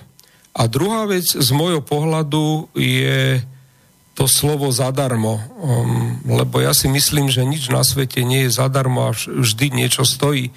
Aj vlaky zadarmo niečo stoja, i keď ľudia si myslia, že sú, teda mnohí ľudia si myslia, že sú zadarmo, ale zadarmo nie sú. Lebo vždy na konci to niekto bude musieť zaplatiť. A táto rekonštrukcia letisk tiež naozaj asi nie je zadarmo, ale nie som kompetentný, aby som to nejakým spôsobom analyzoval a k tomu sa vyjadroval. Len keď opozícia na jednej strane hovorí, že vlaky nie sú zadarmo a nič nie je zadarmo a všetko niečo stojí, tak e, tá istá retorika asi patrí aj k letiskám, že asi nič nie je zadarmo a niečo tie, za niečo to bude, no len to treba asi aj povedať. A na Margo toho, to, čo teraz hovoríte, nebolo by lepšie, keby Slovensko vytvorilo spolu s Rakúskom a Švajčiarskom moderné územie, modernú oblasť neutrality v Európe? Zatiaľ sme členovia Európskeho, Európskej únie a NATO. E, viete, v tých 90. rokoch som to zažil naozaj naživo, tieto e, rokovania a tieto, tieto diskusie a rôzne demarše a e, dosť vážnu kritiku Slovenskej republiky. A, ne, a ne, nebolo to jednoduché, Takže e, niekam teraz patríme. Hej. Či tam budeme patriť aj v budúcnosti, to bude otázka asi na ďalšie generácie, lebo vidíme, že tá Európska únia e, má svoje nedostatky, i keď je to dobrý projekt. Vidíme, že Briti e, sa rozhodli svojou cestou, ale sami nevedia, ako túto cestu opustiť. A tak ako aj naša spoločnosť, tak aj britská je ťažko povedať na koľko percent, na ktorej strane, ale jednoducho je to celé rozbité. A Európska únia z môjho pohľadu ako projekt nie je zlá, ale vyžaduje si to veľmi zodpovedných a iných politikov, ktorí budú vidieť Európsku úniu inou optikou. Máme telefonát na linke. Nech sa páči, štúdio Bratislava. No, pozdravujem vás Martin a pána hostia, pozdravujem Peter. Ahoj, pozdravujeme. No, čauko, teraz som v Bratislave, nie na cestu. Na budúci týždeň možno, že prídem pozrieť vás. Pozriem si ulicu. Hatalová no, 12 lomeno A. Hatalová 12 lomeno A. Dobre, to, to je jasné. Bez to si nájdem, ale som zabudol. Vedel som, ale No, idem sa hostia. Čiže keď je banka, vy ste banka, však finančník. Áno. No, idem sa vás pýtať, ako to vlastne USA zrobili v tom roku, uh, neviem, to bolo 2001, či kedy, či druhom, tak nejako okolo roku 2000, že mali veľkú krízu finančnú. Áno, e, neviem, či tam ešte nebol ten, ten pred Clintonom ešte ten prezident vtedy. Uh, no, Bush. Áno. No, ako to oni zrobili, že boli tak zadlžení, že hovorí sa, že Amerika finančne, ekonomicky padne. A čo vtedy zrobili? Natlačili viac dolárov, alebo ako, ako to odstráňali? Odstránili tú krízu. Veď uh, vieme, tuším, že neviem, aký je teraz situácia, ale že Amerika ako USA, ako štát bola kedysi zadlžená z tých štátov najviac na svete mala najväčší dlh voči iným štátom. Amerika. A USA, ja stále hovorím Amerika po starom, hej. USA, že malo najväčší dlh voči iným štátom. Čo sa týka aj Európy a, ta, a tak ďalej. Že ako to vlastne oni zrobili? Ja sa pýtam, že čo si oni natlačili viac tých milión alebo miliardy dolárov prakticky, lebo peniaze sa hovorí, že sú kryté zlatom, áno? Sú kryté zlatom. By mali byť. By mali byť. By mali byť. No ale či to tak zrobili, čo, čo na to, aký máte na to názor? Čo Takto. vlastne oni zrobili vtedy? Dobre, ďakujem, ja budem počúvať. Dobre. Ahojte. Dovidenia. Tak, čo sa týka tejto krízy, ktorá vznikla v Spojených štátov a ktorá sa vlastne preniesla uh, prakticky do celého sveta, vznikla ako realitná bublina, kde boli strašne nízke úrokové sadzby, ľudia veľmi veľa kupovali nehnuteľnosti, zadlžovali sa, brali úvery a um, ich centrálna banka uh, nepostrehla včas a správne reguláciu trhu a hlavne investičných bank, ktorí boli úplne mimo kontroly tie, vytvárali sa také veľké bloky, uh, miliardové nehnu, nehnuteľnosti, kde sa tieto balíky úverov predávali. Čiže balík o jednej miliarde, úverov sa predal z jednej spoločnosti do druhej a umelo sa navýšila jeho hodnota, pritom nikto neskúmal reálnu hodnotu tých nehnuteľností. No a keď takto, prepačte za výraz, ale predáte teplý vzduch, pod, o ktorom vôbec neviete, čo kupujete a zrazu na to dojde, niekto dojde, že ste predali e, teplý vzduch a všetci začali kontrolovať tieto svoje balíky, miliardové balíky a portfólia zistili, že každý má teplý vzduch a cena nehnuteľnosti prudko klesla, ľudia prišli o nehnuteľnosti, ceny nehnuteľnosti boli za facku. A ako to už býva ekonomicky, um, po každej kríze sa prečistí vzduch. A tu došlo tiež tomu prečisteniu vzduchu. Um, bankrot je tiež forma, ktorou sa očistia niektoré nielen vzťahové a ekonomicky vzťahové veci. Takže došlo k vyčisteniu trhu, zreálneniu situácie, ktorá bola, zreálneniu cien nehnuteľností, zreálneniu e, zre, zreálneniu bankovníctva, vyššej regulácii, a, ale toto sa celé prenieslo, lebo kapitál nepozná hranice aj do Európy a tá kontrola a regulácia začala byť uh, o, mnoho, o mnoho intenzívnejšia a aj je.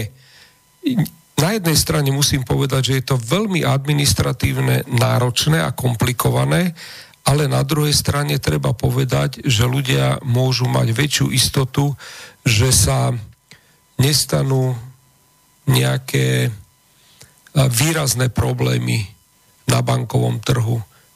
Slovensko patrilo jedna z mála, k jedna z mála krajín v Európe alebo v eurozóne, ktorá nepotrebovala žiadnu pomoc štátu.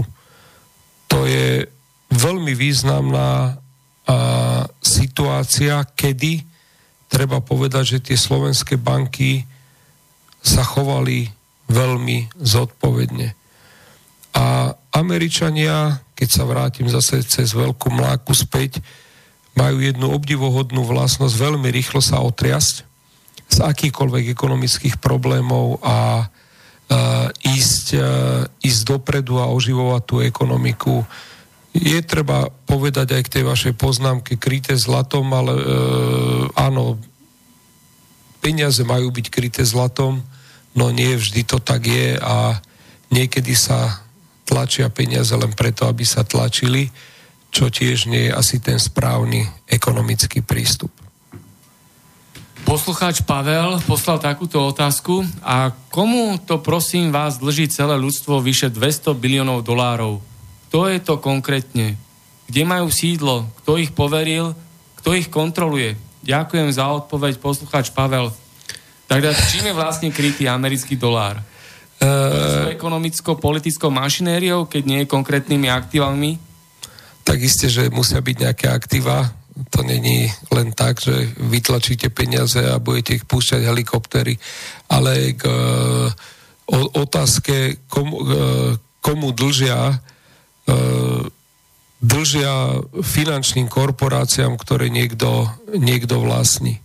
Takže vždy niekto niekomu dlží, niekto aj nespláca, ale v konečnom dôsledku sú to isté korporácie a môžem zodpovedne povedať, že teda ja k ním nepatrím.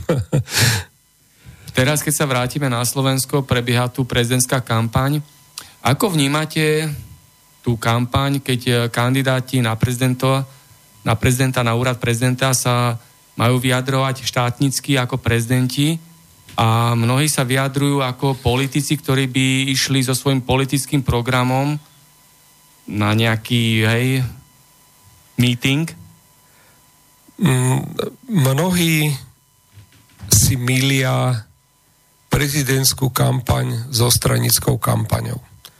Nemyslím to v ponímaní politického subjektu, ale tém, ktoré sa preberajú.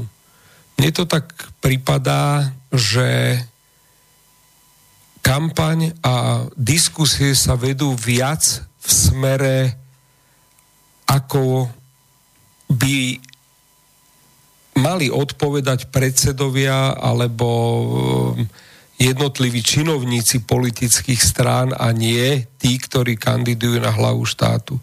Čiže ja to vidím tak 50-50. Na jednej strane tí moderátori nemajú jednoduchú situáciu a častokrát kladú otázky a navádzajú respondentov alebo kandidátov k vyjadrovaniu sa k otázkam, ktoré prezident nemá vo svojej právomoci a rozprávať, ako vidím sociálnu situáciu uh, v tejto krajine a ako chcem znížiť nezamestnanosť, vôbec nie je v kompetencii prezidenta. Hej. A potom sa sklzne z tej tematiky dôležitosti úradu do tém bežného, každodenného politického života.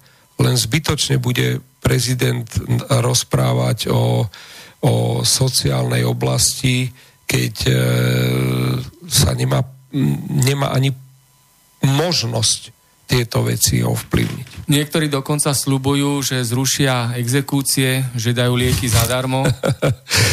to sú absolútne nezmysly. To nemá prezident právoci, názor môže mať. Ja vnímam polohu a pozíciu hlavy štátu v tom, že mal by byť hlavne morálnou autoritou nemal by ľudí rozdeľovať, ale spájať a to je veľmi dôležité. Mal by byť nad vecou. Nemal by sa vyjadrovať ku každej zmene počasia v úvozovkách, ale mal by povedať asi takto a takto by to malo fungovať. A pokiaľ, lebo, lebo bude s týmito vecami konfrontovaný, len nemá to zachádzať do denného života, ktorý nevie z tejto funkcie ovplyvniť. Máme telefón na linke opäť. Pekný deň zo štúdia Bratislava. Nech sa páči, no, otázku. Dobrý, ešte raz, Igor. Dajte otázku rovno, no, lebo už sa No nie, vyjadrím, uh, vyjadrím sa k tomu, čo ten pán hovorí ohľadom toho Ameriky, uh, jak sa tvoril tam ten dlh. Nemá pravdu, tento pán bankár. E, e, robili to bankári tiež, že e, ja vám poviem, lebo ja som tam mal ísť vtedy robiť. Sa kúpil dom, napríklad starý dom sa kúpil od nejakého, alebo nie, sa opravil a následne banka naň požičala peniaze admo, a, nadhodnotené, bol, bol ten dom nadhodnotený abnormálne a ten e, dotyčný, ktorý ho kúpil, tak vlastne potom po určitom po 6 mesiacov prestal splácať. Dneska e, potom e, banky mali 5 alebo 10 miliónov barákov za balík. Ale jednoducho podielali sa aj bankári na tomto podvode. Dobre, dobre počúvajte ma takto, neviem, či ste rozumne počúvali, alebo teda, či ste pozorne počúvali, lebo ja som presne no? inými slovami povedal to, čo vy hovoríte. Ako, ale úplne presne. Dobre, ale vy ste tam, že boli lacné úvery. Tam neboli úvery lacné. Tam sa podeliali bankári. Priznajte si to. Bankári sa podielali na tom podvode. Počúvajte ma. Jednoducho, lebo ako... po, požičiavali a, e, e, na baraky, ktoré nemali hodnotu. Poču... Dobre, e, e, ešte raz. A, ne, to není otázka. Nechajte ma dohovoriť. Prosím vás, nechajte. Ja vám poviem. Vzal ten, čo kúpil dom, tak dal určitú čiastku tomu predávajúcemu a o sebe si tiež nechal toľko, aby si mohol kúpiť. Dobre. No a čo teraz? A položte mi otázku. A ďalej, nemáte pra- ohľadom tohoto, vy ste tam povedali ohľadom uh, druhej svetovej vojny, že Slovensko poslalo 70 tisíc ľudí na smrť, Židov. Nie v Maďarsku, v Maďarsku si pozrite, Maďarsko poslalo 70 či 700 tisíc a za dva dní alebo za tri dní postredali 20 tisíc Židov v Budapešti do Dunaja. Áno, a nehali topánky na brehu Dunaja, to viem, no. sa musíme, my Slováci sa musíme s tým vyrovnať a e, e, ja, e, Tiso zachránil, zachránil ich Židov na druhej strane. Na, na jednej strane tento a keď sa dozvedel, tak zakázal vývoz Židov. Dobre, takto. Uh, jednoducho, a povznesol korunu, povznesol korunu sa rovnala švajčiarskému franku. Dobre, dajte otázku a ukončíme telefón, lebo tu máme no, ďalšie maily. A uh, chcem otázku, odpoveď. Prečo dvakrát uh, uh, komunisti iba raz dohúkali menu? V 53. Prečo po 89. Uh, uh, za Československa tento Klaus dohúkal raz zmenu, keď dal pohyblivý kurz dolára, kde dolár mal hodnotu iba 7 korún a druhý raz dohúkal Fico, keď sa malo e, prijať euro za 0,78 centa. Jednoducho nás okradla Európa. A aj banková Európa nás hlavne okradla. Tak, aby sme mohli zodpovedať otázku. Ďakujem všetko. No. Dobre. Do, počutia. Dobre, takto tých otázok bolo veľa. K slovenskému štátu som sa vyjadril, nebudem sa vrácať.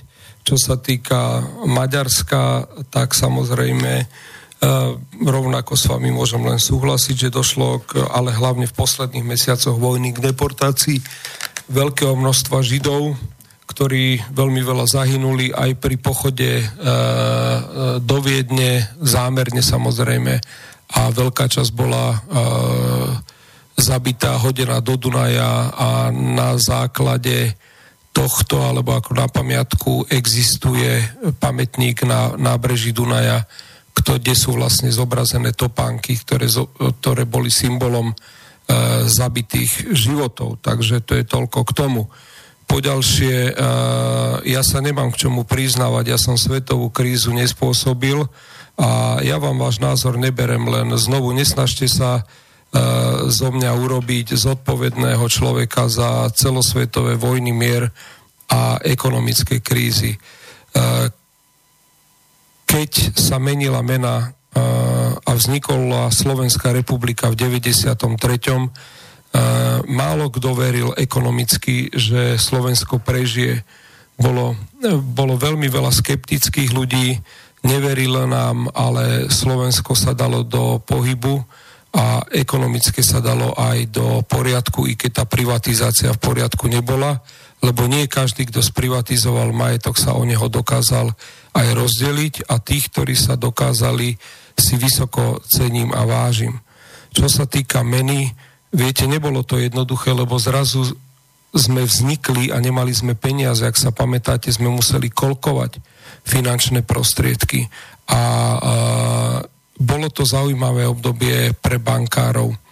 Čo sa týka e, vašej kritiky, že či som povedal, nepovedal, čo sa týka USA, povedal som presne to isté, čo vy, len inými slovami.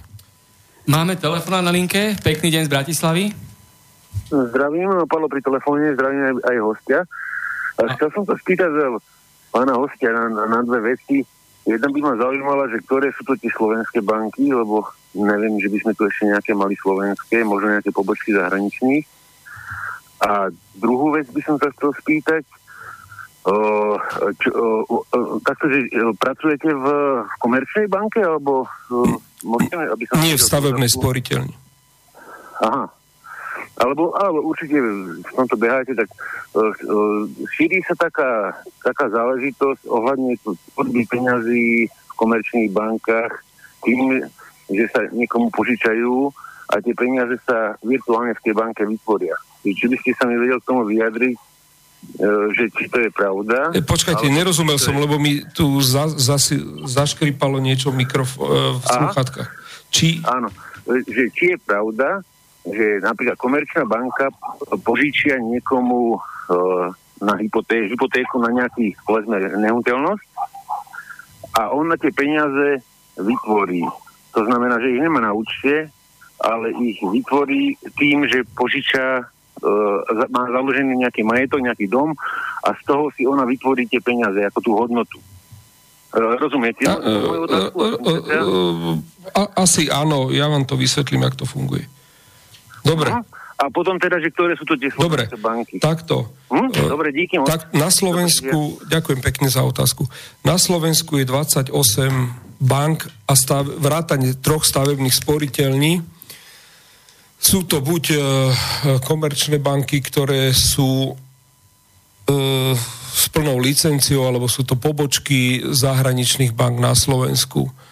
Na 5,5 milióna obyvateľov 28 bank je relatívne dosť a vytvára dosť silné konkurenčné prostredie na to, aby klienti naozaj mohli si vybrať a mohli sa slobodne rozhodnúť. Uh, máte pravdu v tom, že väčšina percentuálna je v zahraničných rukách finančného kapitálu, bolo to spôsobené privatizáciou bank a aj záujmu kapitálu o toto teritorium. Viete, že najväčšie banky sú vlastnené Talianmi, Talianmi, Rakúšanmi, ale zase keď si to rozmeníme na drobnejšie a vidíme zase ich akcionárske štruktúry, tak e, viete, ten kapitál naozaj nemá hranice a niekedy, e, niekedy ste možno obsluhovaní bankou, ktorá má tak uh, farebnú škálu kapitálu, že je to doslova do písmena zaujímavé. Ale na to je Národná banka, ktorá skúma akcionárske pozadie, uh, či vôbec uh, zodpovedá ten a onen akcionár prísnym limitom na to, aby na Slovensku vôbec mohol podnikať. Ale je to pravda, drvivá väčšina bank je v zahraničných rukách. E, čo sa týka e,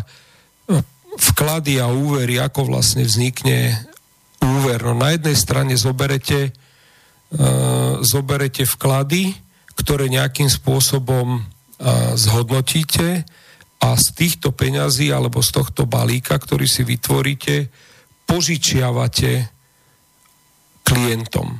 Riziko celého obchodu je v tom, že keď požičiam, nevždy sa to musí vrátiť. Hej? Váš vklad vám vrátiť musím, ale na druhej strane ten úver sa môže stať nesplateným. Máme telefonát na linke. Pekný deň z Bratislavy. Počujeme sa? Nič, žiadna odozva. Ja sa vás pýtam, dve knihy boli napísané o vás. Ako, ako sa vám páčia a čo na nich hovoríte? Takto, tie knihy ne, neboli napísané e, o mne, ale písal som ich sám. Dokonca, to je druhá vec.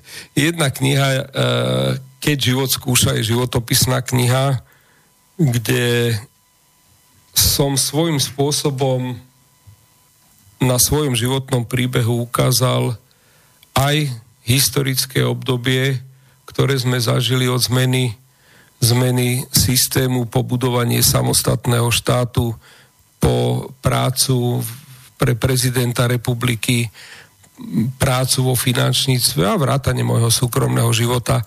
Tá kniha mala byť pre mojich synov ako necenzurovaný pohľad na vlastného otca, aby vedeli, že aký bol, aké mal zásady, aké uznával hodnoty, a čo v rôznych situáciách cítil. Druhá kniha, ktorá vyšla pred necelým rokom, je motivačná kniha, kde som s jedným mladým mužom, ktorý je generačne úplne inde, je to 30 ja mám pomaly k 60 keď ťahám, tak e, sme chceli ukázať pohľad rôznych generácií na rovnaké témy. Čo je veľmi zaujímavé, že keď človek vyznáva rovnaké hodnoty a vyjadruje sa k rôznym témam, koľko dokáže životná skúsenosť pre ľudí urobiť. A tým, že slovenskí manažery píšu veľmi málo motivačných kníh, tak považujem túto knihu naozaj prispôsobenú na slovenské pomery. Čítame v motivačnej literatúre, máme po väčšine zahraničné knihy a keď bude menovať Trumpa, ktorých vydal niekoľko a čítate si Trumpovú motiváciu, tak e, príklady, ktoré sa uvádzajú v jeho knihách, nám moc nepovedia, lebo keď máte pomenované ulice v New Yorku alebo golfové areály, ktoré developovala akým spôsobom, je síce systém fajn, ale nemáte k tomu fyzický vzťah. A my sme sa snažili v tejto motivačnej knihe ukázať, že dá sa aj na slovenských príkladoch motivovať. Máme telefon na linke, pekný deň z Bratislavy. Dobrý deň vám prajem v Bratislave. Ďakujeme. E, som rád, že sa dovolal, lebo som to už nemohol počúvať, ale nehovor, nehnevajte sa, pán bankár, ale hovoríte, jak sa nazvať, zostanem slušný, dobre, nehovoríte pravdu. E, za prvé odpoviem tomu predošlému e, poslucháčovi, že peniaze v banke sa vytvárajú tak, že keď banka, banke niekto uloží napríklad, ja neviem, 100 dolárov, alebo 100 korún, alebo 100 eur, tak podľa zákona v Európskej únii, to je zákonný proces, tu treba povedať, tá banka má právo udeliť kredit za 1000 dolárov. Čiže 10% musí mať banka aktív. Takto funguje, je zákon. Ako to funguje v realite je tak, že keď tá banka udeli e, úver za tých 100 dolárov, ona si ich zapíše do aktív a môže udeliť úver z tých 100 dolárov e, za 1000 dolárov, teda on ona si ich napíše ako aktíva a ona môže udeliť úver za 10 tisíc dolárov. Takto si banky vyrábajú peniaze, to je samohybný proces. To by ste mali ako bankár vedieť. Mali by ste aspoň vedieť zákony, čo sa týka uh, a povedať to uh, jednoducho poslucháčom, pretože to je to, čo robia banky dneska vo svete. To je jedna z hlavných príčin, prečo sa tento celý svet zosýpa. Čiže vy, páne, ste zodpovední za zosypanie tohoto sveta, pretože pracujete v systéme, ktorý ho zosýpa. Druhá vec, ktorú vám chcem povedať, taký, taký výrok, ja neviem, či to bude pán moderátor, dovolíte, počujeme sa stále, dúfam. Áno, nech sa páči, jasné. Uh, to, že dovolíte pán moderátor povedať tomu pánovi bankárovi, že no peniaze by mali byť kryté zlatom. To je, ja, ja to nechápem, ak si to môžete dovoliť. Peniaze nie sa nie sú kryté zlatom. Posledné tri štáty, ktoré majú krytie zlatom, ja neviem, ktoré, čo to je Švajčiarsko a nejaké exotické krajiny, ktoré majú na to dôvod, ale napríklad prezident Nixon zrušil zlatý základ v roku 71 a nahradilo tzv. petrodolármi, to znamená moc, moc dolára hlavnej svetovej meny a teda celofinančného systému, sa drží vojenskou mocou Spojených štátov amerických, pretože Spojené štáty americké kontrolujú, že každý, aj Rusi, aj ktokoľvek na svete, kto, kto chce kúpiť ropu, tak ju musí kúpiť v dolároch. A pretože každý potrebuje ropu, na tom, na tom je postavená celá energetika, tak musia mať dolárové zásoby a tým pádom potrebujú štáty doláre a tým pádom je udržovaná cena dolára umelo. Teraz sa proti tomu búria Rusi a Číňania, ale nechcem za, za, zachádzať do detajlov. Ja iba reagujem na tú vašu veľmi nejapnú vetu, musím povedať, neho, vás nepoznali iba jednoduchí ľudia. To by ste si mali uvedomiť, taká veta, že peniaze by mali byť kryté zlatom, je sprostosť. A tretia vec, ten, ten, e, tá kríza, ktorá bola, ten poslucháč volal, to nebolo v roku 2001, to bolo v roku 2008 a to bolo spôsobené vyslovene bankármi, on to nevedel presne sformulovať, ale v podstate mal pravdu. Ale vy ste to hovorili úplne inak, musím vám povedať, pretože tá kríza vznikla tým, že a, a, banky poskytovali úvery bez toho, že by, že by kontrolovali, aby boli splatiteľné. Ako príklad vám uvediem, že oni predali dom za 500 tisíc, 500 eh, tisíc upratovačke, ktorá sa zaviazala splácať 10 tisíc mesačne. Hej? A im to bolo jedno. A ono, potom, ono to potom zgrupili dohromady a predali, to, to, čo hovoríte ako akýsi produkt, čo je podvod. Každý bankový produkt je podvod. Existuje o tom prekrásny film, volá sa Deep uh, Short, a neviem, či, či, či to je, myslím, že v češtine existuje dubbing, ktorý popisuje te, túto krízu ako reálny príbeh. A bolo by dobre, keď ste si to pozreli aj ostatní ľudia, pretože to ukazuje tú, tú zhýralosť. Tam je, tam je uvedená, na, načrtnutá tá zhýralosť tých bankárov a te, celého toho systému. Hovoríte, že sa nekontrolovala. Ten, tá kontrola neexistuje, pretože tá kontrola závisí od tých bankárov a tak ďalej a tak ďalej. Čiže tie argumenty, pán bankár, E, nehnevajte sa, ale vás nepočúva iba jednoduchí ľudia. Toto nemôžete tárať takéto sprostosti. Ja nechcem ísť do detajlov, čo sa stalo v roku 1913, prečo tu máme daň z príjmu a tak ďalej a tak ďalej. Ale môj názor je, nech, neurazte sa, ale keď sa ja bavím s niekým, aby som zastavil diskusiu, lebo to nemá zmysel sa baviť o tom, pretože ten, ten princíp je jasný, tak hovorím bankárov teda všetkých obesiť a systém sa ozdraví. Ďakujem vám za pozornosť a do počutia. Do počutia, ďakujeme za komentár a za otázku, nech sa páči. To ja potom to ani neviem, čo bola otázka, takže mal by som sa asi obesiť, alebo upáliť, alebo neviem čo. Ja si stále hovorím o tej americkej kríze, že presne hovorím to isté, že boli vytvárané balíky, že nebolo kontrolované autoritami, ako malo byť, že to bolo nafúknuté, že sa to predávalo a podobne.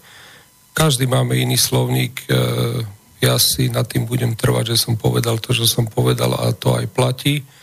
A presne ste ma citovali, peniaze by mali byť kryté zlatom. Ja si myslím, že po slovensky dosť dobre viem a presne som to naformuloval, ako som to mal.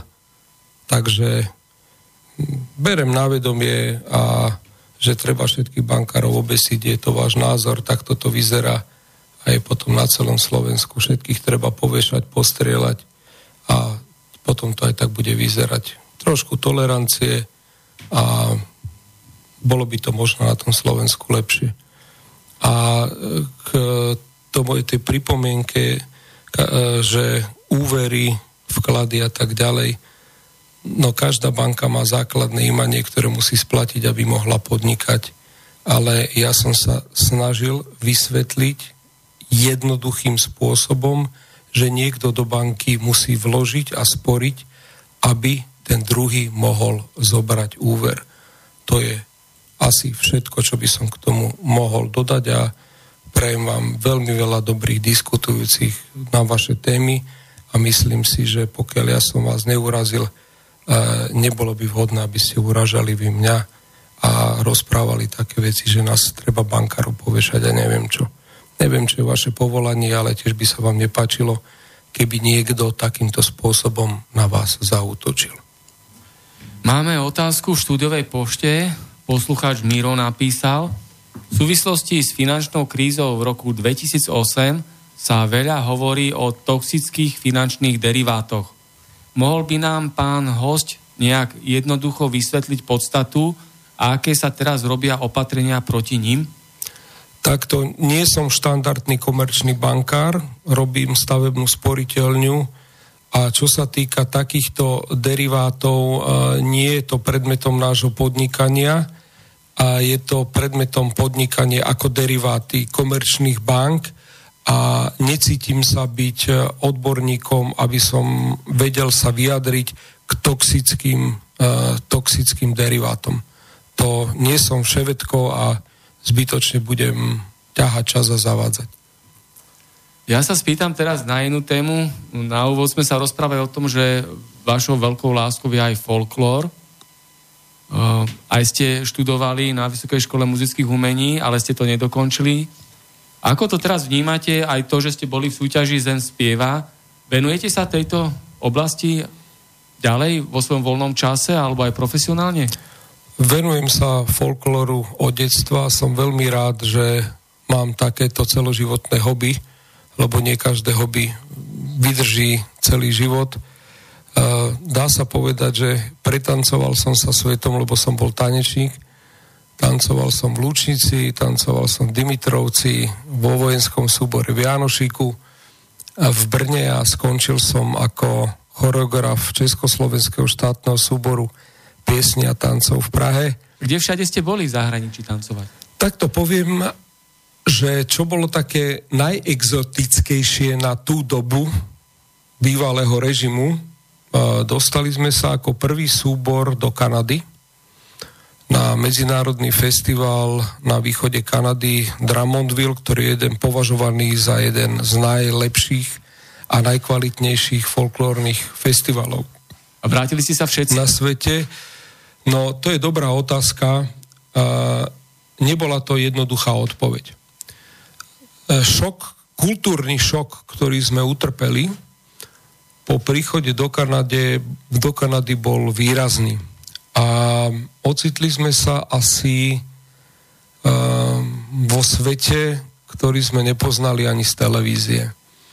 Ako si možno niektorí poslucháči pamätajú, na, do Kanady sa smelo, teda na Kubu sa lietalo cez Kanadu, lebo naše lietadla nedoleteli a mnoho ľudí utekalo na letisku v Montreale na medzi pristáti. Ale musím povedať, že veľmi som mal s niektorými vážne rozhovory, ktorí chceli emigrovať. Ale našťastie sa vrátili všetci z tohto zájazdu. Treba povedať, že sankcie za takéto niečo, keby bol niekto emigroval, bolo to, že súbor by vlastne niekoľko rokov nesmel vycestovať vôbec do západnej Európy. trest. Áno, kolektívna vina. A mm, to, to bola zodpovednosť aj voči kolektívu. Tak ja som osobne nezažil nikdy takúto emigráciu, ale naozaj mal som dosť vážne rozhovory so zopár ľuďmi v tej Kanade, aby, aby ne, nezostali tam. No a druhou takou exotickou krajinou, to bolo tiež prvýkrát slovenský súbor, to bola Kostarika, kde sme sa dostali do kultúrneho iného prostredia a mm, boli sme naozaj očarení prírodou, temperamentom. V konečnom dôsledku treba povedať, že folklór a práca s folklórom a vo folklórnych telesách alebo súboroch prináša, prináša pre človeka okrem zadozučinenia aj istú prípravu do života.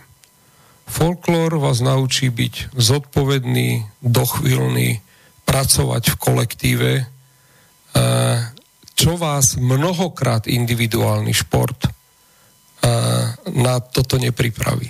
Individuálny šport je o tom, že bojujete sám za seba ale tu musíte bojovať za celý tým, čo je veľmi dôležité. Takže folklóru sa venujem aj doteraz. Uh, som ako pedagóg a choreograf a som rád, že ešte dokážem napriek svojmu veku uh, rozhýbať tie kosti aj na sále.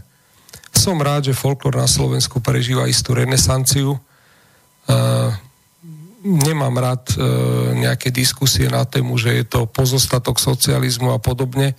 Ja folklor považujem za kultúrne dedictvo, ktoré by sme si mali naozaj ceniť, lebo Slovensko je jedna úžasná krajina, čo sa týka kultúrneho dedictva, lebo čo, čo dedina, to iný kroj, iná hudba, iné, uh, uh, iné pesničky a sme dá sa povedať, veľkou, veľkou stálicou a na svetovom poli folkloru. Takéto malé teritorium s takým množstvom e, folklóru sa len tak ľahko nevidí. Aké hodnoty uznávate a považujete za základ úspechu v hospodárstve Slovenskej republiky a ktoré sú také silné a slabé miesta slovenskej ekonomiky súčasnosti a aj v blízkej budúcnosti? Idem k tej druhej otázke. Silné, slabé stránky. Uh, problémom Slovenska je, že sme sa stali uh, výrobnou dielňou. Sme veľmi silne orientovaní na automobilový priemysel, ktorý keď sa dostane do krízy, tak sú um, ohrozené desiatky tisíc pracovných miest, a to nielen v samotných automobilkách, ale aj v subdodávateľoch, ktorí sú naviazaní na tento priemysel. A to je, to je veľmi uh, zraniteľné miesto, na ktoré môžeme doplatiť. Máme veľmi veľa, uh, pardon, veľmi málo investícií, kde by sme mali pridanú hodnotu vo forme napríklad e, softverových domov, kde by sme niečo vyvíjali, ktoré niekoľkonásobne zvyšuje svoju hodnotu a na to potrebujeme ale odborníkov. To je ten problém, na ktorý som naražal na začiatku našej diskusie, že pokiaľ nenarobíme v školstve systematické zmeny, tak nám tí odborníci budú chýbať. Čiže toto je to negatívne, čo vidím na našej ekonomike. Niekedy sme mali takú komparatívnu výhodu, prečo sem chodili investori. Vyškolená pracovná sila, dobrí odborníci a relatívne lacná pracovná sila.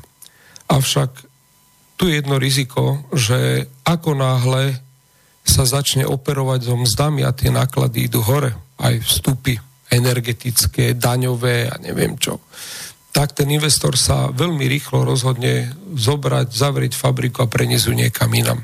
Čiže toto je veľmi citlivá téma, lakmusový papiery, kde um, určite by ekonomike možno prospelo viacej, viacej diverzifikácie ako orientáciu jedným smerom. Čo sa týka nejakých hodnôt čo v podnikaní. Základom pre mňa je čestnosť, pokora a zodpovednosť. Lebo čo po väčšine chýba, je tá pokora. Človek si musí uvedomiť, že zodpovedá za v mojom prípade stovky pracovných miest a zodpovedá za to, aby tí ľudia mali svoju výplatu, aby ju mali včas, lebo majú svoje potreby, ktoré musia aj platiť, aj si zabezpečiť a e, živia svoje rodiny. A bolo by určite nezodpovedné a osobne to veľmi odsudzujem, keď sa zo zamestnancov stávajú e, rukojemníci a nevyplácajú sa im včas mzdy a títo ľudia sa dostávajú do istej neplatickej špirály. Ja osobne by som sa veľmi hambil sám pred sebou, keby som k svojej práci nepristupoval so zodpovednosťou a pokorou. A to je veľmi dôležité. Ja máme 4 minútky do záveru vysielania. Ešte tam takú krátku otázku takmer pol milióna ľudí zo Slovenska utieklo za prácou do zahraničia. Na chýbajúce pracovné miesta prichádzajú na Slovensko Ukrajinci, Srbi, Bulhári a ďalšie chudobnejšie krajiny v Európe. Je to správna situácia? Mala by vláda byť vládou obyvateľov Slovenska a nie obyvateľov zahraničných robotníkov a pracovníkov? Čo treba urobiť, aby sa Slovensko stalo normálnou krajinou a ľudia zostali tu, kde pôsobia, odkiaľ pochádzajú, kde majú rodiny, kde majú svoje domovy a tak ďalej. Ono sú dva prístupy a dva pohľady. Jeden je, ktorý hovorí, že je voľný pohyb pracovnej sily a vy ako zamestnávateľ si môžete vybrať z ponuky na trhu a keď sa rozhodnete, môžete siahnuť aj po tej zahraničnej a lacnejšej, keď splníte legislatívne podmienky.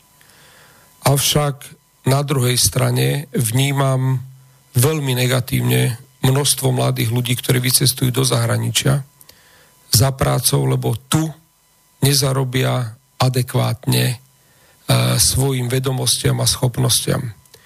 Je to vec ponuky a dopytu a mrzí ma, keď vidím to množstvo žien z východu, ktoré chodia na dvojtyžňovky do Rakúska starať sa o, o dvo, rakúskych dôchodcov a rodiny sa pomaly rozpadajú a tieto rodiny zostávajú bez svojich matiek. Tá matka príde zase na nejaký týždeň a potom ide preč.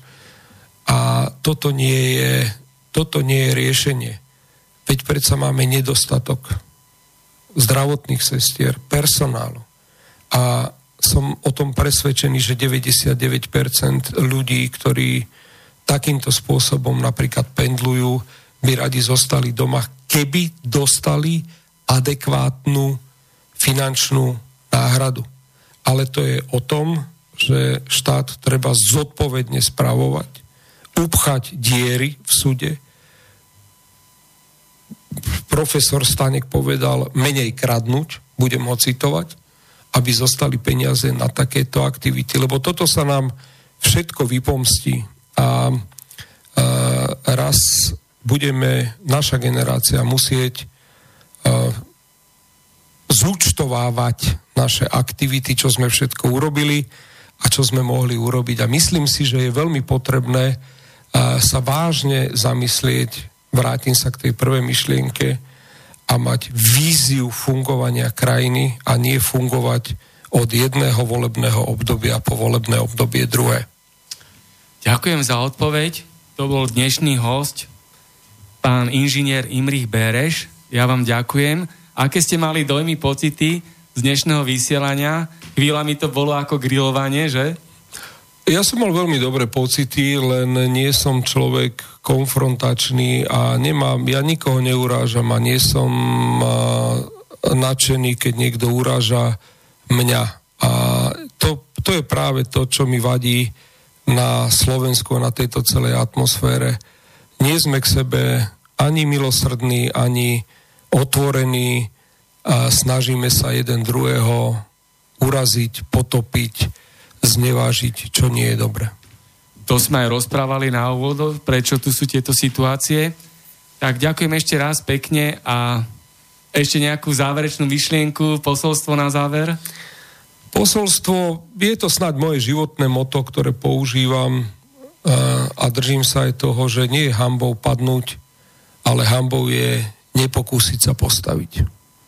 Ďakujem ešte raz. Spoza mikrofónu sa lúči Martin Bavolár. Všetko dobré zo štúdia Bratislava. Ďakujem aj ja, prajem ešte pekný podvečer a pekný večer. Táto relácia vznikla za podpory dobrovoľných príspevkov našich poslucháčov. Ty, ty sa k ním môžeš pridať. Viac informácií nájdeš na www.slobodnyvysielac.sk Ďakujeme.